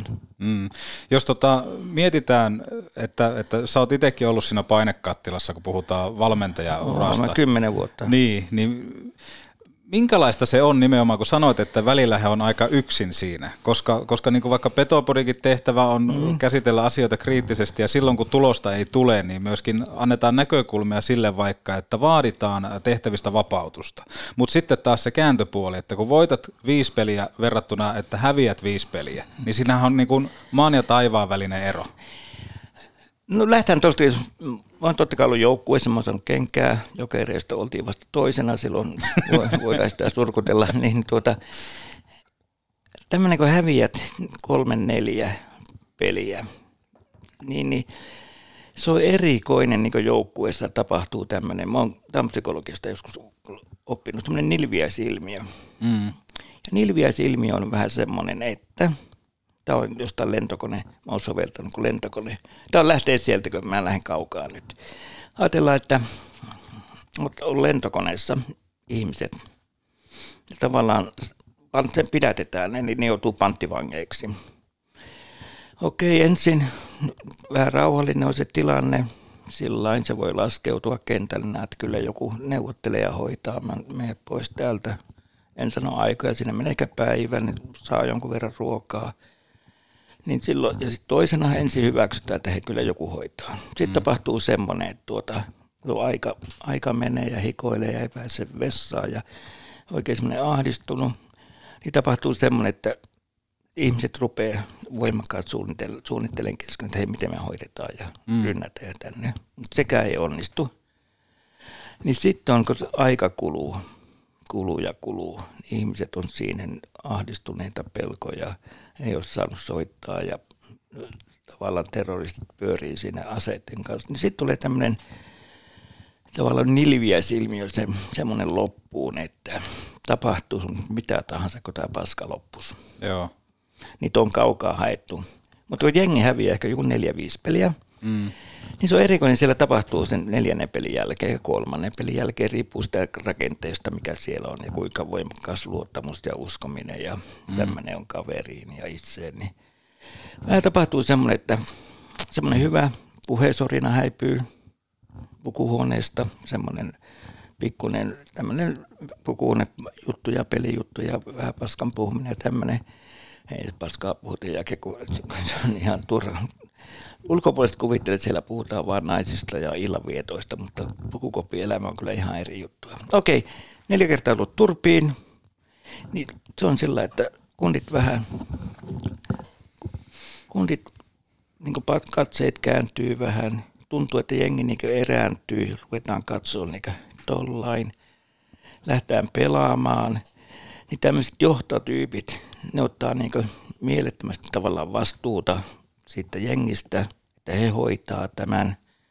Sitten siellä on semmoisia pelaajia, kun neljännen, viidennen, kolmannen ketjun pelaajia, joita, jotka on niin kärsinyt tavallaan motivaatiota, niitä ei ole aikaisemmin huomattu ja niin edelleen. Ja nyt coachi meuhkaa siinä, että kaikkia tarvitaan, tämä on meidän yhteinen juttu, että tehdään näin.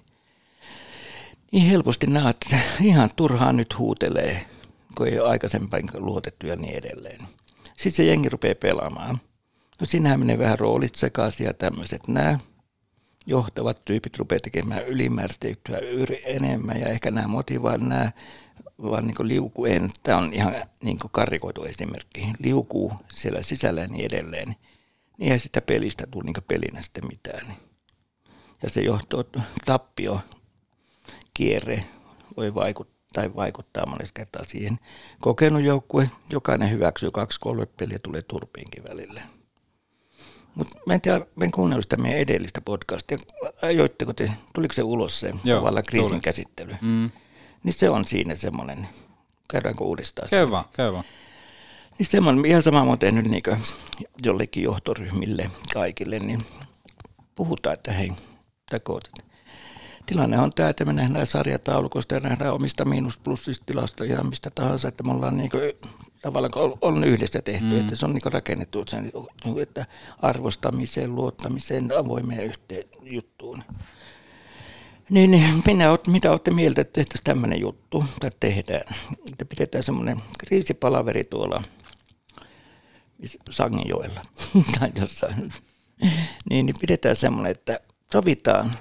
Mietitään tätä omaa, nyt tätä tavallaan tämä sarja alkua tai ollaan tässä puolivälin kroovissa ja ehkä pikkusen on tiputtu aika laillakin tuosta tavoitteesta, ollut ihan paskapelejä välillä, että jokainen kävisi niin vähän niin itse mielessään läpi niin oman juttunsa, että mitä minä siinä omassa jutussa, omalla taitotasolla, omalla kaveriauttamisella, omalla tämmöisellä rakentamisella on tehnyt joukkueelle. Käydään semmoinen läpi. Siis mennään ensin, että mä antan tehtävät, käydään ensin mm. semmoinen läpi. Että sitten kun me tuota, istutaan sillan pöydässä, niin lähtee siitä liikkeelle, että hei, muistatteko mistä oli puhetta, että tämmöinen on, niin, niin. Sitten on te toinen, että sitten ollaan käyty sen läpi, niin toinen, no mennään ensin tää, me istutaan, niin käydään me kierros. Mm. Avoimesti, tuota, okei. Okay. Oma ruoat, joo. Ehkä, no en mä tiedä, että siinä on erilaisia juttuja, mutta se, että vaatii, että siinä on hyvä henki, että ne uskaltaa puhua, semmoista rehellistä tämmöistä. Mm. Se on tämmöinen, niin kuin, otetaan tämmöinen kristillistä, kristillistä, ei lestadiolaista, mutta tämmöistä, mm. se on tämmöinen, niin kuin, tämmöinen synni, tämmöinen näin purkautuminen, tämmöinen tyhjentyminen siitä. Sitten mennään kierros. Jokainen voi, ei kaikki puhu, mutta niin kuin haluaisi ja tällainen. Ja toinen on sitten se, että tämmöinen lupaus, että hei, toinen kierros, kun nyt tästä lähtee liikkeelle tämän palaverin jälkeen huomenna jälleen, niin mä pyrin ja haluan niin kuin tehdä paremmin näitä asioita ja tämmöisiä tälle joukkueelle niin edelleen tässä joukkueessa. Se on semmoinen lupaus. Ennen on, ennen on tuommoinen, mikä sä sanot, kun menee, mikä termi, kun meitä jonnekin vaikka katolisessa kirkossa koppiin, niin mm. katumus, mm. niin tämmöinen vähän, no hienoja sanoja. Okei, toinen lupa. Sitten kolmas on iso asia. Koutsi käy puhuu kanssa samat jutut. Mm. Ei se ole vaan, että kuuntelee siinä. Koutsi puhuu tai johtoryhmä, ketä tahansa. Sitten tämä on iso, että hei, mun mielestä, kun me nyt lähdetään täältä, niin tuota, mä haluan, että vaikka että Arttu, kun me pelataan yhdessä, niin voisit kyllä enemmän jonkun pelijuttuja ja tällainen. Ja ehkä paremmin vaikka hoitaa oheisarjoittaa tai jotain tämmöistä. Mm. Voi niin kuin vaatia sitten, koska vaatiminen on myös, mä arvostan sua, no Arttu nyt siinä. Sä oot hyvä siinä, sun, mikä sä voisit tehdä. Jos sä tarvit apua joskus, vaikka jos menee jossain, haluat puhua vaikka jostain ulkopuolella kaukalla jostain jutusta, mm. out of box, niin, niin puhutaan siitäkin, mutta hei. Sitä sä voisit tehdä, tällä niin vaatia sitten kaverilta. Niin tää on semmoinen. Ensin sä kerrot se oma juttus, mitä rehelliset. Sitten nyt mä lupaan tämmöisiä ja kolmalta mä haluan. Ja coachillekin, hei coachi. Tuollain voisi, ehkä peliaikana voisi, tai ihan mitä tahansa voisi coachille, peliaikana voisi niin ehkä enemmän kommunikoida ja saada enemmän palautetta ja kannustaa tai jotain, eikä tökkiä ja vittuilla koko ajan. Mm. Tämä on semmoinen. Ja sitten niin kun valmentaja, joka vedetään yhteen se, no sen jälkeen voi saunoa ja vanha kunnon kriisipalaveri syödä mustaa makkaraa ja vinksejä ja mm. sitten haukkua seurajohdon ja valmentajat vielä ja painia keskenään, ei vainkaan, sitä ei tarvitse. Niin se, sitten kun siitä lähtee liikkeelle, niin mun mielestä semmoinen puhdistaa niin mielettömästi ilmaa. Se on ihan sun joukkueessa, mä oon tehnyt firmoissa tämän, tämä on.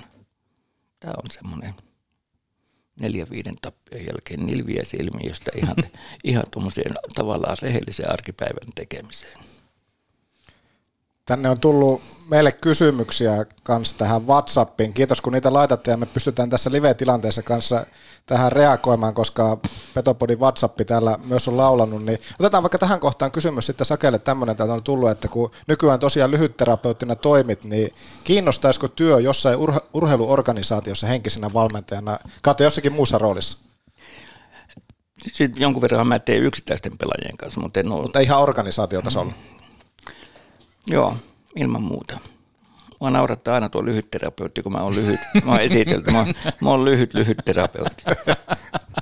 Mutta kiinnostaa. Joo, joo, Antti Tuiskon kanssa oltiin kanssa, Antti teki opinnäytetyötä, niin mä vähän pääsin sparraatiin sitä. No johonkin pantiin Facebookiin kuva, että tässä on kaksi lyhyt, lyhyttä lyhyt terapeuttia. Mutta nimenomaan kun tullaan tuohon tavallaan, oliko se nyt nilviäisilmiö, millä sitä, millä sitä halutaan sanoa, mutta ylipäätään kaikessa työelämässä, urheilussa, niin se avoimuus on tärkeää, mutta monestihan huomaa, että puhutaan ulospäin, että ollaan avoimia mm. ja näin poispäin, mutta se on perkeleen vaikeaa loppupelissä sitten vähän niin kuin antautua tai olla alasti toisen edessä. No. Että et jos mietitään vaikka ihan työelämää, saattaa olla vaikka myyntitehtävissä, mutta sitten tavallaan se niin kuin arjen tunteista kertominen sille esihenkilölle voi olla paljon vaikeampaa entä sille työkaverille. Ja tässähän tullaan myöskin samaa urheilussa siihen, että se valmentajahan on jotenkin korkeammalla kuin pelikaverit. On ja ajatella valmentajan rooli ensin, sehän pitää tiedostaa, mm. mutta ei valmentaja tai omaa statusta, mä aloitan tästä. Ei omaa statusta valmentaja voi sillä ja perustella sulle, että teet, no nyt sä voit, miksi? No mä tiedän, kun mä oon valmentaja. Niin. Eihän se valmentajan rooli tai status perustu siihen. Voitte sä haluat joukkueesta luottamukseen, niin kyllähän sun pitää myös olla alaista. Kyllähän valmentaja on niin iso rooli luoda, siis tavallaan toimivan joukkueen luottaa yksilöön käydä läpi. Mutta toi, otas nytten, niin valmentajan rooli, niin valmentaja pelin aikana, mm. sehän kyllä vastaa kaikista peliin liittyvistä jutuista toiminnoista. Saa informaatiota kakkoselta tuolta, saa informaatiota, valmentaja kuitenkin tekee ne isot päätökset niin peliaikana. Hyllyttää jonkun, vaihtaa kokoonpanoja, niin se on aika tavallaan suht autoriteetti, ei siellä ole aikaa ruveta. Seppo, Seppo, miten kotona meneekö näyttää, että vähän olet väsynyt nyt ja söitkö, söitkö aamupalan kunnolla ja mm. sun pitää ruveta nukkuun, tai ei siihen aikaan. Mutta taas pelin jälkeen niin joku pelaaja tulee kysymään ja tai pyydät jonkun ja keskustelet, niin pelaajalla on oikeus tietää, että hei coachi, että tavallaan kolmannesta erästä, mikä penkitti tai ei saanut niin paljon peliä, mikä siinä. Niin silloin coachilla on velvollisuus kertoa, puhua, hei tällainen tuodaan, mutta se on niinku se coachin iso tavallaan panospeli aikana. Ja mun mielestä tällä hetkellä, tullaanpa nykyhetkeen, niin semmoinen, kun on kahdenlaista valmentamista, on tämmöistä tieteellistä, on käydään, käydään räppiä läpi ja mm. viivelähtöä läpi ja rintamahyökkäyksiä läpi ja kulmapeliä läpi ja kahdella, kahdella tuplaamista ja kolmelta ja varmasti niitä käydään läpi sillain tällä kunnolla. Mm. Mutta peliaikainen koutsaaminen monesti mun mielestä unohtuu, mm. koska tuota intuitio, että mä mm. puhutaan tieteellistä valmennusta, toinen on art of coaching, mm. niin kuin tämmöinen valmentamisen taide, mm. taito. Mm. Se on penkkivalmennusta, että sä näet, että tapahtuu jotain, pystyt reagoimaan, vaihtamaan kokoonpanoja, kun joku on kuuma pelaaja, nostat häntä, niin mun mielestä meillä aika paljon puuttuu tämmöinen art of coaching nyt tällä hetkellä tuolla penkiltä. Rullataan ne neljällä ketjulla ja sitten ehkä vaihdetaan joku. Mm. Ja sitten keväällä tullaan johonkin roolittamisiin ja kaikkeen muuhunkin, mm. mutta sitten taas niin kuin syksyn peleissä niin aika vähän näkee semmoista nimenomaan reagointi, reagointikykyä ylipäätään. Niin, niin nä- näkee roolittaminen tavallaan eri juttu. Sehän mm. roolitat ennen peliä ja tällainen, mutta mm. niin kuin peliaikainen juttu. Niin, niin. Mitä tavallaan jenkeissä, nikkareissa aika tarkkaa. Kyllä meilläkin on katsoa, että kuka menee, ollaan kotiin joku, menee ketään vastaan, kuka aloittaa. Tämä oli mulla mielestä oikein hyvä esimerkki. En ole puhunut tuon Pelsu-coachin kanssa, siitä Niemelän kanssa, mutta muistatteko yhden finaalin, minkä Pelsu hävisi Tampereella? Mm. Kun Tappara meni ihan lopussa Savio, Savio joo. Teki, joo, niin jatko, niin, joo. Niin siinä oli mun mielestä Pelsulla oli omassa päässä kaksi vai kolme aloitusta. Niin se Jämseen oli, niin se tavallaan hävisi tavallaan ne kaksi. Niin silloin olisi ollut just, että hei, kun olet penkillä hereillä, nyt eri, nyt eri äijä sinne. Mm. Ja sitten Savinilainen teki sitä maalin ja sitten teki jatkoajalla voittomaalin. Kyllä. Jo, se jos... on välillä niin pienestä. Niin. Ja sitten kun nykypäivänähän, kun sitä dataa ja videota ja kaikkea muuta saa, niin tuntuu, että se menee välillä vähän yli. Eli tiedän yhdenkin tarinan eräs kärppäillä, kenen paita ei ole vielä katossa, toivottavasti joskus on siellä, mutta oli uran viimeisellä kaudella vähän ajatellut sitä, että kun käytiin läpi, että kuinka kaukana hän on vaikka laidasta, mm. niin siinä kohtaa ajatellut, että no eiköhän tämä ollut tässä. Että, että aika monta vuotta on tullut pelattua ja nythän seisoo väärässä kohtaa laitaa, niin missä kohtaa tullaan tavallaan niin kuin rajan yli siinä, että, että coachi ei voi ihan kaikkea no, kuitenkaan käsittää. Ei, sapluunat pitää olla kunnossa, mutta joo. Se on kuitenkin taidetta, kyllä, pelaaminen, kyllä. Aktia, luotat itseesi kaveriin. Eihän joka tilannetta ei voi niinku harjoitella. Joo. Annat vapauden, niin silloinhan... No mun mielestä oli eilen, katsoitteko sen Tappara Ilves-peli. Mm. Se mun mielestä oli aika hyvä, niinku, tällainen niinku, viisi kolme, niinku, viisi kolme. Miten se päättykään kuitenkin? Joo, niin kuitenkin siinä on niinku, aika... aika tuota, niin kuin vapaasti Penannenkin antoi Ilveksen, kun Tappara tulee päälle. Ja, mm. no, ja se oli vähän Ilvekselle tai Tapparalle kerikosta, Ilveskin tuli niin kovasti päälle. Mun mielestä mä tykkäsin siitä. Vaikka siinä oli hyviä, että sillä aina puhutaan rakenteesta, no se on mun mielestä kauhean sanakin. Mutta kuitenkin niin ihan kompakteja, niin kuin maalieduspeliä tällainen, mutta siinä oli flowta. Totta kai Nokia Areena kymmenen tuhatta vähän yli huutaa, niin tuossa kun valmentaja nousi esille, valmentajat nousi esille, tai Pennanen varsinkin, niin mitä ajatuksia Sakella siitä, että uusi leijona käskijä on sitten?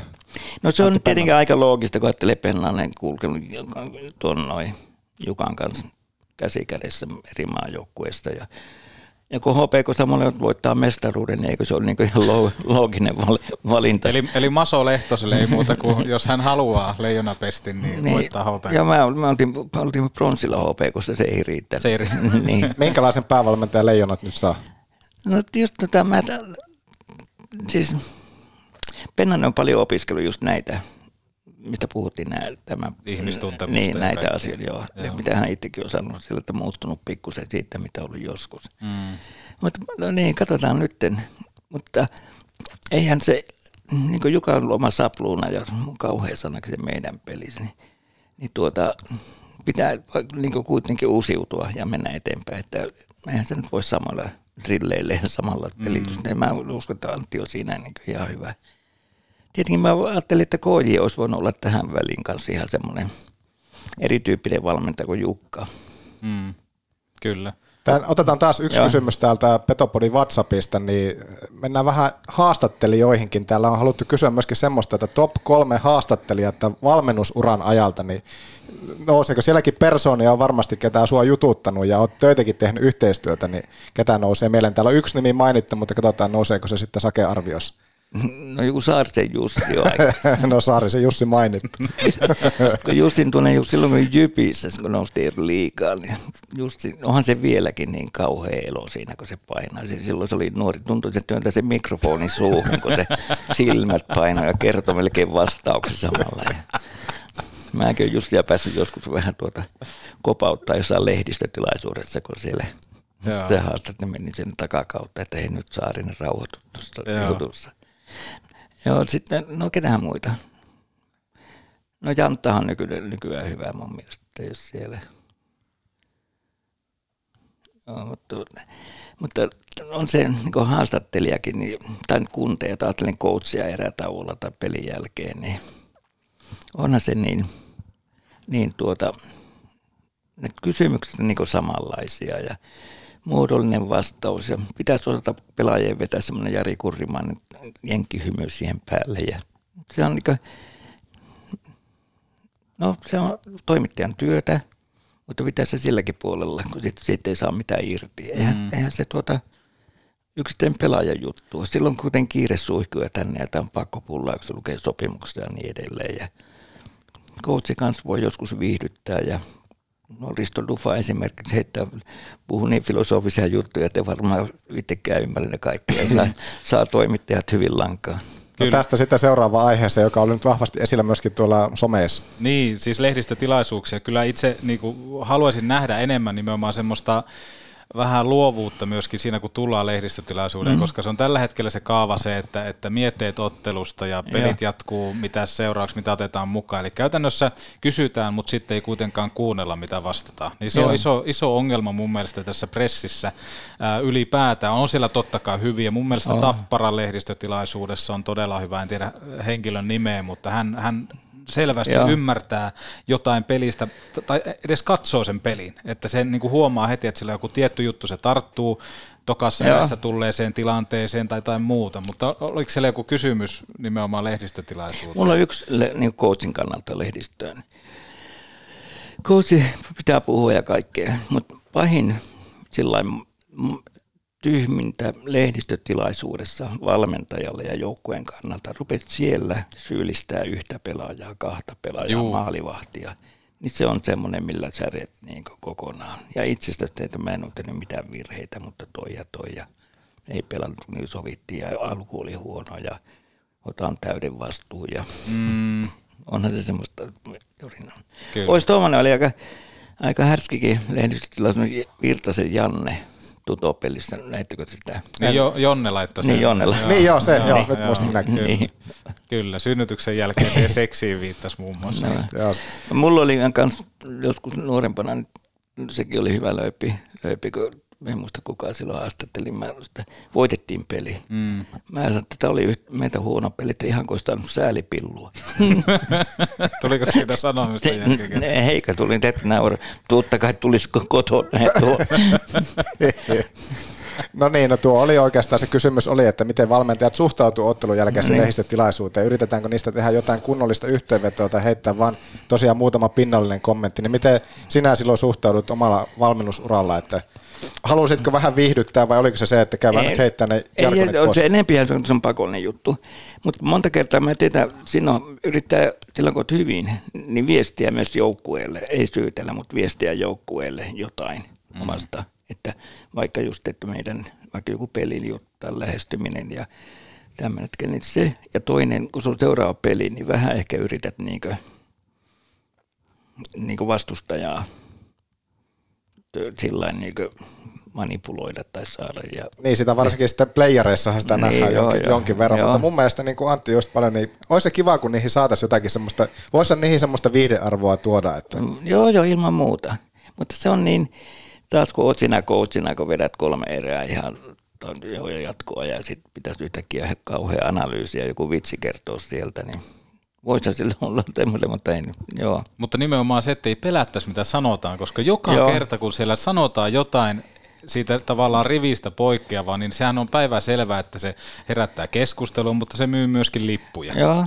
Et, et sen ei tarvitse olla iso, et, et pitäisi kuitenkin. On, on hyväksyn toi, siis, mutta sehän on tietenkin persoonakohtainen. Juu, juu, kyllä, kyllä, kyllä, ehdottomasti. Eihän se niinku, siihen ei tarvitse niinku alkaa keksiä temppejä, mutta jos sulla on semmoinen luonne tai semmoinen lahjakkuus luoda tekstiä, niin no, ilman muuta. No, no niin mä kysyn teiltä, kun kuka tämän hetken koutseista on semmoinen?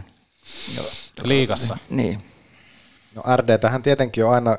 Aina kiva kuunnella, mutta se on semmoinen patenttivastaus varmasti. Ketä, ketä muita näin äkkiseltään tulisi?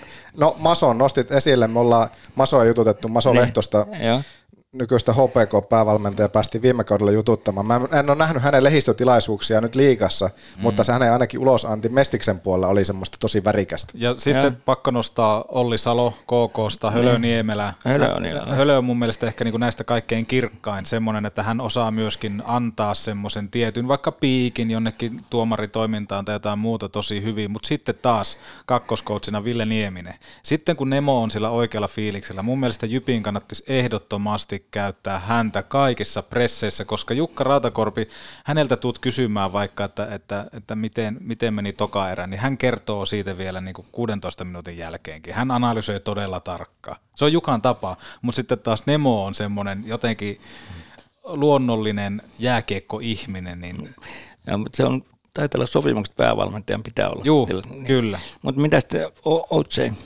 No Jokinen kyllä O J sillä tavalla hyvin mun mielestä analysoi, mutta siinäkin on ehkä jotain vielä semmoista vähän, onko se niin alkukankeutta tai jotain muuta, että jotenkin se jää ehkä pikkusen kylmäksi. Mutta ehkä Hölö sitten taas sillä, että, että jos mietitään vaikka, niin Jokinenhan on aika kivikasvo. Mm. Ja sitten taas Hölö kuitenkin niin kuin tuo omalla ilmeellä. On, on. Sitä on helpompi kuunnella. Että mä niin kuin ehkä nostaisin Hölön kirkkaimmaksi. Joo, mutta tavallaan joka ajatellaan just sitä niin joukkueen kemiaa rakennetta, niin, niin kuin Hölön näkee, niin on mm-hmm. helppo kuvitella, vaikka en tunnekaan herraa hyvin, että mm-hmm. se pystyy tuomaan niin kuin just joukkueeseen semmoista, mitä se viime vuonna oli, positiivinen, aktiivinen, kyllä. Yllättävä.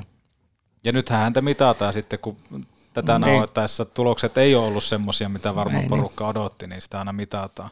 Mutta jos mietitään nimenomaan valmentajan kannalta, kun sitä aletaan luomaan sitä ilmapiiriä ja siihen tulee välillä sitä turbulenssia, niin miten se ilmapiiri, pystytäänkö sitä tekohengittää tai korjaamaan, jos se lähtee kohti tonttia menemään jossain kohtaa? No ehkä tuo, mitä mä puhuin, ja yksi on, no toinen asia toi siis se, että luotat avoin, mm. myönnät omia virheitä, haet sieltä, mutta ei valmentajakaan miksikään marttyyriksi voi ruveta. Että kaikki otetaan omaan piikkiin. Se on niin, niin kuin Mamba teki viimeisillä kausilla Kärpissä, se alkoi vetämään kaikki joo, pressissä. Joo, se, se ei sovi, et se ei sellainen voi tehdä. Mutta sitten on yksi iso asia, niin kuin vaikka omia, oma, oma uraa ajattelen, niin sulla on johtavia pelaajia, jotka on semmoisen mielipidevaikuttajia. Se kapteenisto tai joku, mikä tahansa, niin heidän kanssa niin puhua, kun he vie niin joukkueeseen sitä viestiä. Mm. niin se on niin iso, millä voi ja heidän kanssa pitää niin toimia. Mutta mi- jos mietitään, niin kuin, miten, voiko valmentaja olla kesken kauden yhtäkkiä avoin ja alkaa tekemään, tekeekö hän li- itsestään niin kuin liian pienen joukkojen silmissä, koska nimenomaan toi on semmoinen, mitä mä mietin tavallaan nykypäivänä, että jos edelleen on se kapteeni, mm. joka vie sieltä valmentajakopista käytännössä sen viesti sinne koppiin, mm. niin pystyykö valmentaja tavallaan tulemaan sieltä kopista ja kertoa sille joukkueelle vaikka hänen murheistaan tai tämmöistä, koska sitten taas jos miettii, niin ihminenhän kokee jonkunnäköistä sympatiaa välittömästi, ainakin mm. niin kuin terveet ihmiset. Niin, niin tota, voisiko siinä tavallaan tulla semmoinen, että hei, aletaan oikeasti pelaamaan tolle? Ei, toi on mun mielestä kauhean sanottu, nyt kokee empatiaa ihan totta, mutta eihän valmentaja mitään omia murheitaan vie sinne. Ja puhuu. Kannattaisiko kokeilla? En tiedä. Sitten voit henkilökohtaisesti jonkun kanssa puhua ja voi sanoa, mutta mitenhän jos ottelupalaverissa coachin menee, että kotona oli vaikea, eilen illalla vaimo rupesi tällaan ja lapset itkee ja menee. Mä ei, ne voi niitä joskus puhua, mutta jostain tuommoista ei. Silloin kun, no toihan yritti Papsu, kun mukaan vähän olla ihmisläheinen valmentaja ja pyysi perhekuvia ja vastaavia. No joo, mutta, siis, mutta puhutaan eri asiasta, mutta että nimenomaan tulisi vaikka semmoinen, että hittolainen, että toikin niin kuin uskaltaa, toi meidän päävalmentaja joo, uskaltaa. Joo, tot, se on totta, mutta taas just ymmärrän sua, hyväksyn, mm. olet oikeassa pitkälle. Mutta ei, no. ei, ei, ei, kun ei, mutta ota, mulla oli aika iso viesti tähän, nyt pitää kaivaa. Tämmöinen, että yhtäkkiä valmentaja, ei, ei se voi muuttua ihan niin kesken kauden, että mä oonkin nyt erilainen valmentaja. Ihan sama kuin johtoryhmä, johtoryhmä laittaa ihmisiä, muutaman ihmisen tommoseen, tai johtaa johonkin valme, valmennuskurssille viikonlopuksi, niin, niin sitten se tulee sieltä, se on ihan erilainen tyyppi ja kaikki näkee sen läpi, oho, mm. nyt ollaankin tämmöisiä ihmisläheisiä ja vastaavia, niin no tuo oli varsin kyllä näkyy ihmisistä ja pystyy puhumaan joskus, mutta niin. Joo, mutta sitä monesti kun mäkin, ajatellaan yksi pelaaja mulla, mä ihmettelin, ihmettelin että tuota, että kauhean väsyneeltä näyttää, kun ottaa, alkaa playoffit, että täällä pyysin, että istutaan taas ja jutellaan. Niin, niin mä sitten, mistä on hommakin, että sitten vähän aikaa sen juteltiin ja puhuin omista jutuista siinä, siinä ja että kuitenkin on vaan, että tällainen, että näitä pitää hoitaa, että päästään eteenpäin. Niin sitten sanoi, että hän on ihan kusessa, kun hän on hävinnyt nettipokerissa niin paljon tappiolla, mm. muutamia kymmeniä, että hän yrittää joka yö niin kuin paikata sitä juttua. Mm. Niin, niin. Sitten taittiin seuraa kanssa sopia, että ne nyt tavallaan hoitaja etukäteen maksaa, että se pääsee, mm. pääsee niin pelaamaan, niin onhan se, se on isoja rahoja nuorelle ja kundille ja mietit sitä, että miten mä ja väsyneenä reenaat ja mm.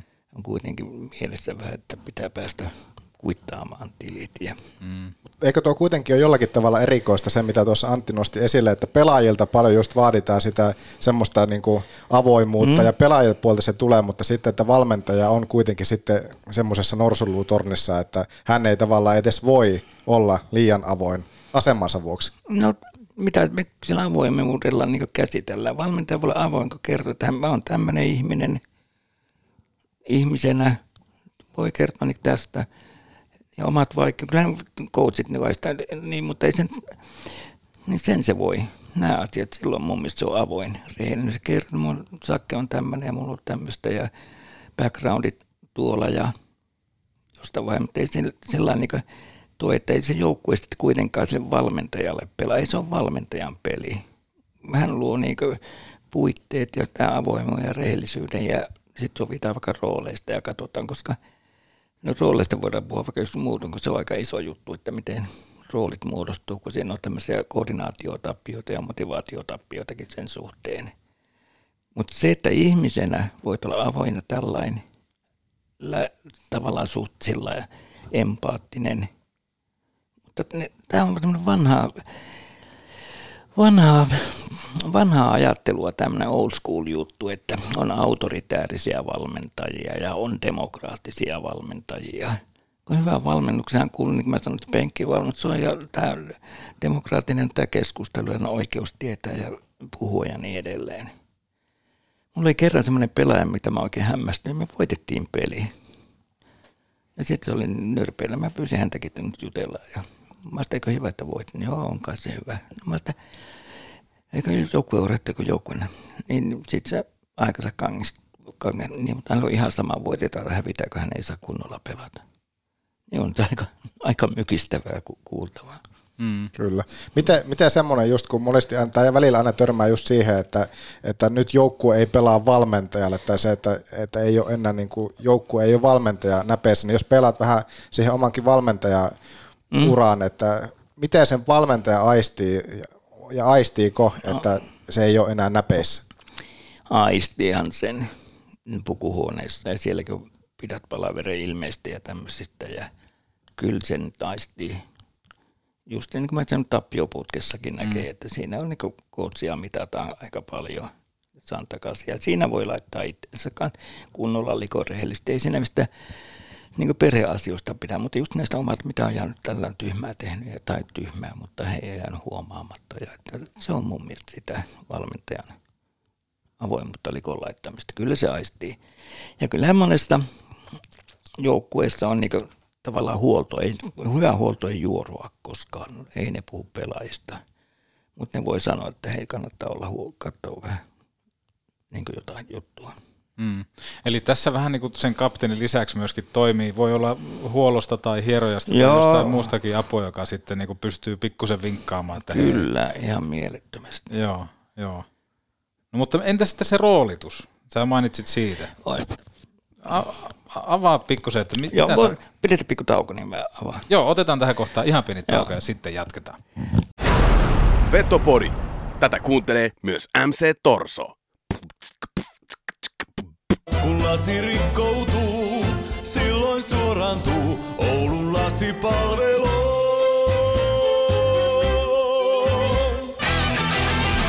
Jos sä joudut raskaan ajoneuvos kanssa pulaan, auttaa ja pian taas tiellä skulaat. Palvelusta on tunnettu suomalainen, raskaan kaluston ammattilainen. Pekant, Oulu ja Lieto sekä pekant piste fi. Issonkin äläkään. Grillillännen maistuvimmat evät. Ramin grilliltä, Kempeleestä.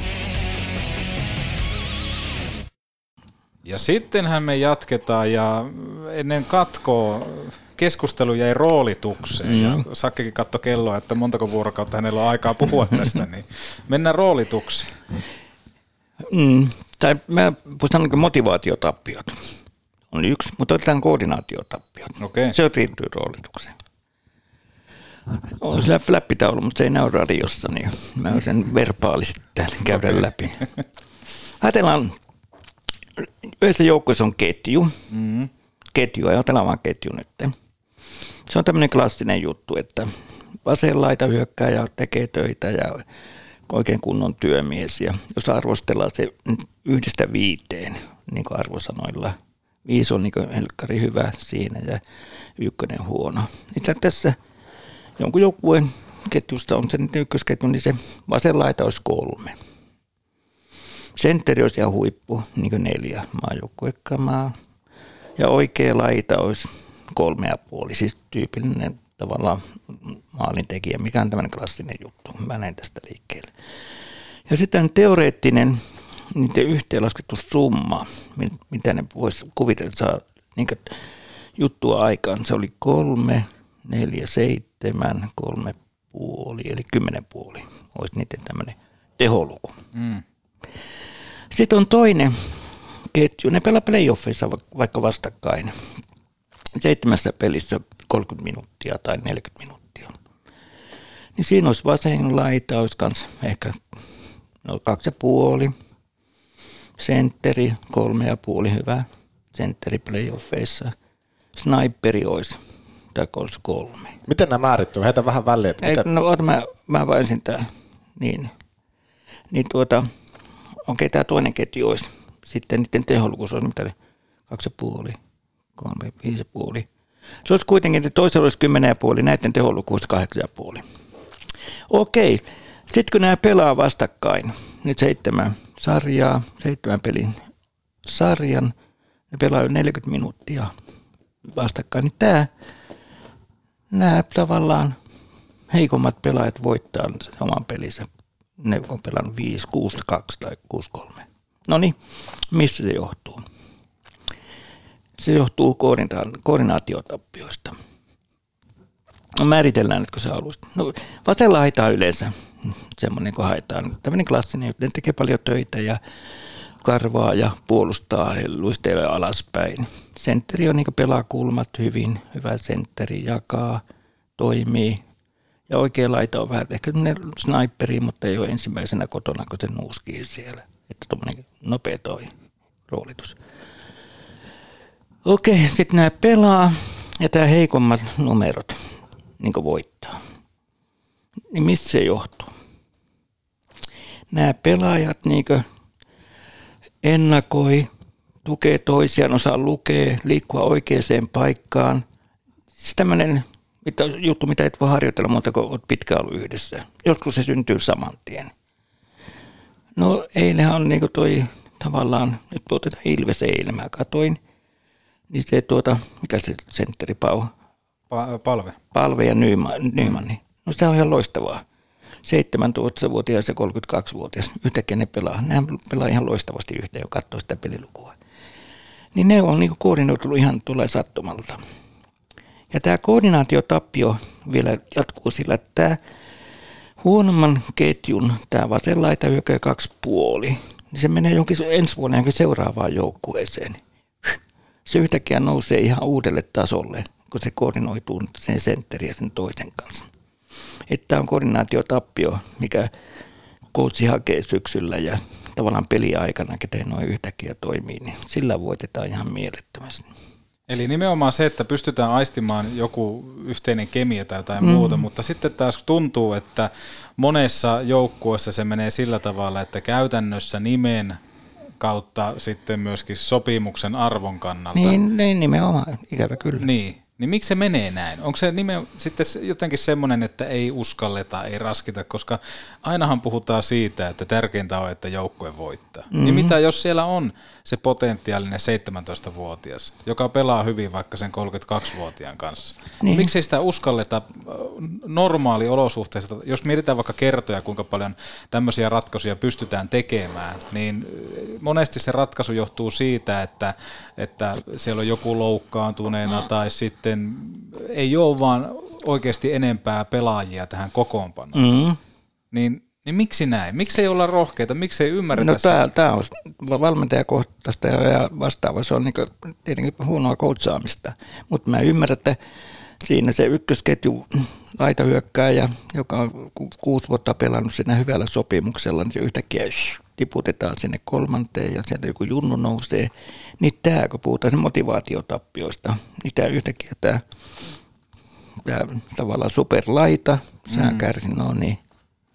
Roikutaan vielä tämä sopimuskausi loppuun tässä. Ja esimerkki, ihan ääriesimerkki. Niin. No tuosta asun kiinni ja sitten se särkyy, se hajoaa se roolitus. Entä roolitus sitten erikoistilanne pelaamissa, joka tietenkin niin tässäkin lajissa niin nousee aina arvo, arvaamattomaan, niin kuin vaikka tuossa Ilves Tappara pelissäkin niin tuli ylivoima onnistumisia. Niin. No tavallaan siinä... Mä oon, ja joukkuekin. Mä oon käyttänyt tämmöistä joskus ja sillä lailla, että onko ne valmentajakas samaa mieltä tai miten ne näkee.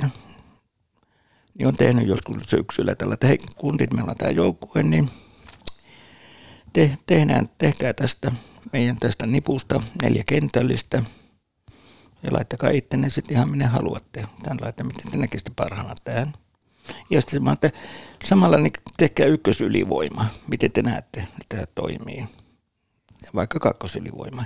Niin sitten kun ne jätkät miettii, kun ne tuntee, kyllä se ykkösylivoimaan laittaa kaikki, melkein ne ei itseensä tunke välttämättä sinne, laittaa tuollakin ne näkee, niin kuin noillakin. Ei, ei, sen roolitus ei ole niin vaikea.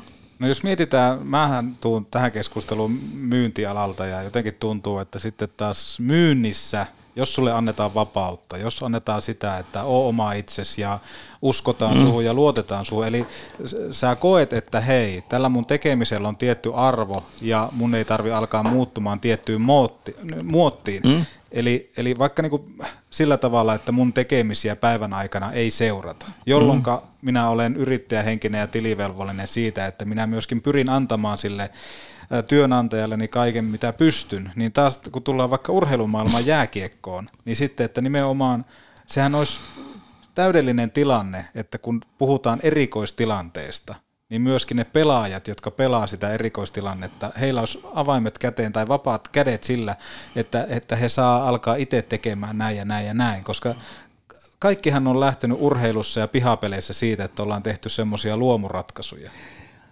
No nimenomaan ylivoimapelistä ja niin. Tässä saahan ne, pelaajathan ne saa piirtää ne omat juttunsa ja puhua. Saako? No saa. Kato joskus aikalle, tai siis viidää kuuttakin vasta maasta joukkueesta, niin siinä on jollain pelaajalla räppitauluja.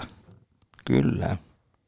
Ja taas kun puhutaan rooleista, niin rooli on jotenkin niin kangistava juttu.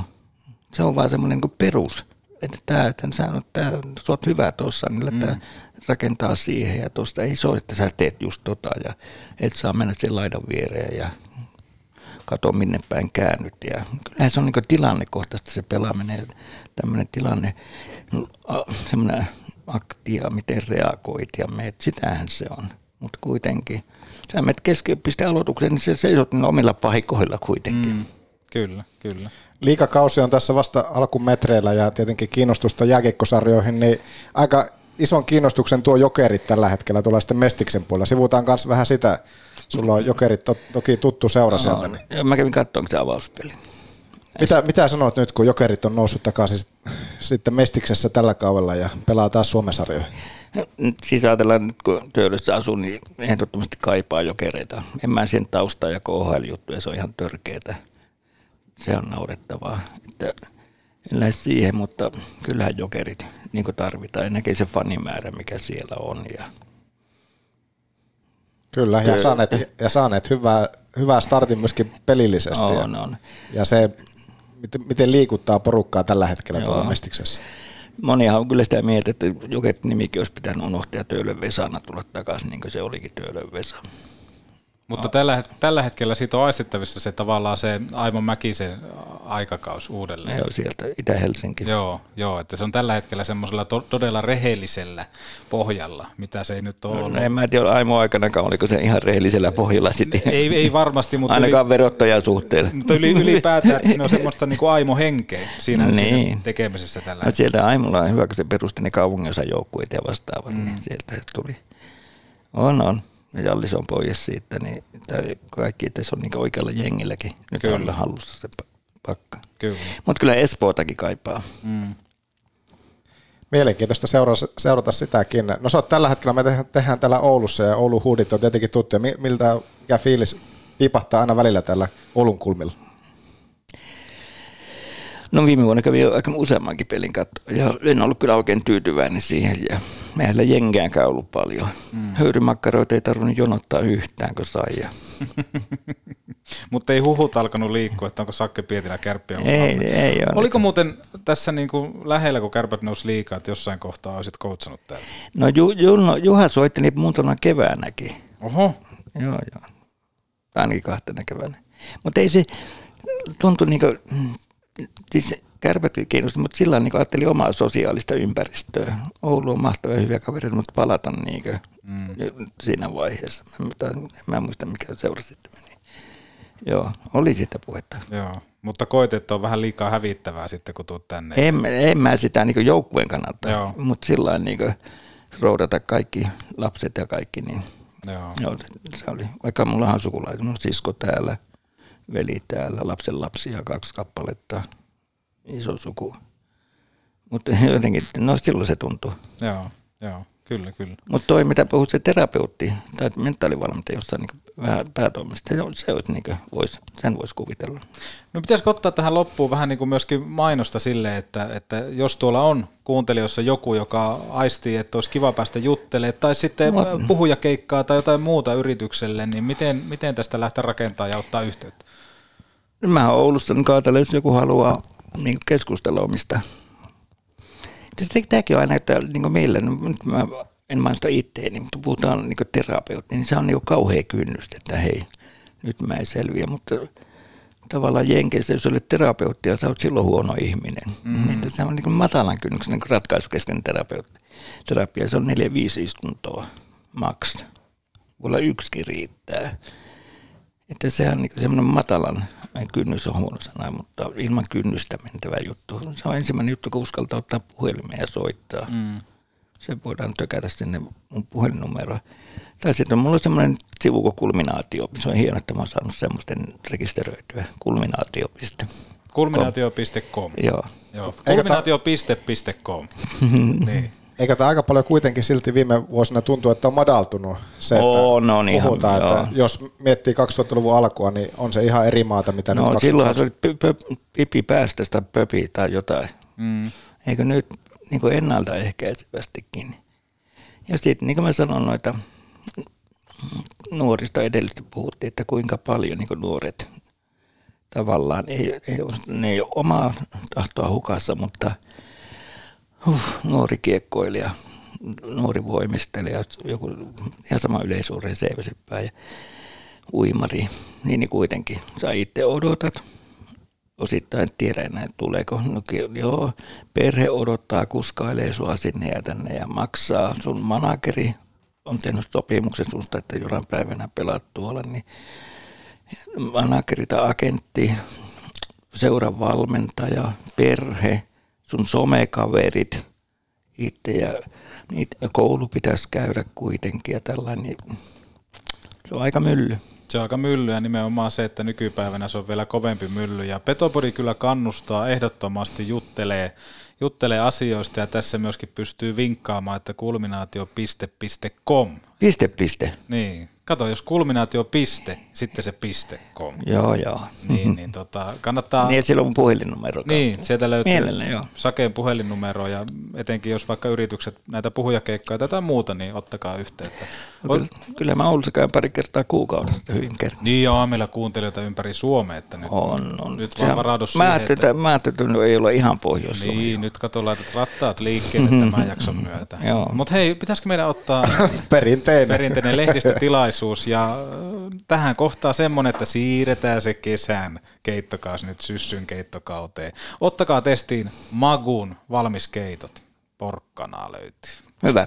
Se, hyvä on hyvä, se on hyvä keitto. Ja muutenkin muistakaa rytmittää välipaloilla päivää. Lisätiedot magu piste fi. Otetaan tässä kohtaa myöskin lehdistö paikalle. Täällähän on näköjään tuttu. Onko Saarisen Jussikin eturivissä? Laita se mikki nyt kauemmas suusta. Mutta Sakki Pietilä, minkälainen magu jäi vierailusta? Hyviä, hyvin haastoitte ja mäkin sain niin kuin, kysellä teiltä ja näkemyksiä. Mun mielestä äärettömän hyvä setti. Hyvä setti. Entä Joonas Hepola? Sultakin aina pitää nyt kysyä. Ja äärimmäisen. Sehän, sehän kuuluu. Niin. Niin, niin. Jälleen kerran äärimmäisen hyvä maku. Ja äärimmäisen, joo, ottakaa makua. Makua hyllyyn kaupasta. Ja kiitos tässä kohtaa Joonas Hepola. Kiitos. Kiitos Sakke, että kerkesit käymään. Tämä joo. Oli kunnia. Hyvä. Tämä oli le- hei, loistavaa, hei, että pääsit Sakke. Mä en uskalla lähteä illalla katsomaan Kärppien peliä, mä menen katsomaan tuota...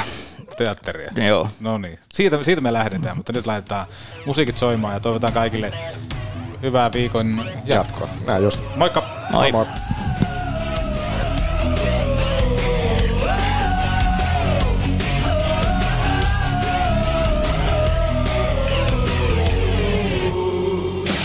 Meidän perusläkkeet on hyvin, hyvin selkeät, että me pelataan kotona, pelataan rohkeasti ja, ja tuota, me tiedetään, että joukkueessa on potentiaalia ja me osataan tätä omaa pelitapaa käyttää ja nyt sitten saadaan niinku ideaalinen testipaikka. Se oma homma vaan käyntiin rohkeasti, rohkeasti kimppuun ja seitsemäntuhatta kuusisataa ihmistä pelän taakse, niin siinä sitä redettiin. Just to keep the guys going and, and, and you know, horny and hungry. It's a news. It's a news now. Because you, you, you control so much. C'est propre. L'année. Championnat du monde. Albertville, c'est en février. Ça veut dire qu'il y a un tournoi olympique pour préparer pour Prague. Et puis, je suis là, j'ai perdu contre la France. Et puis, Limoges. Comme ça, je suis à Fazel. On a signé le contrat. se regardait quatre matchs de préparation. Tenez, qu'est-ce que c'est? Oh oui, tournoi Albertville, c'est préparation pour Prague. Après, c'est quoi? Oubliez tout de suite.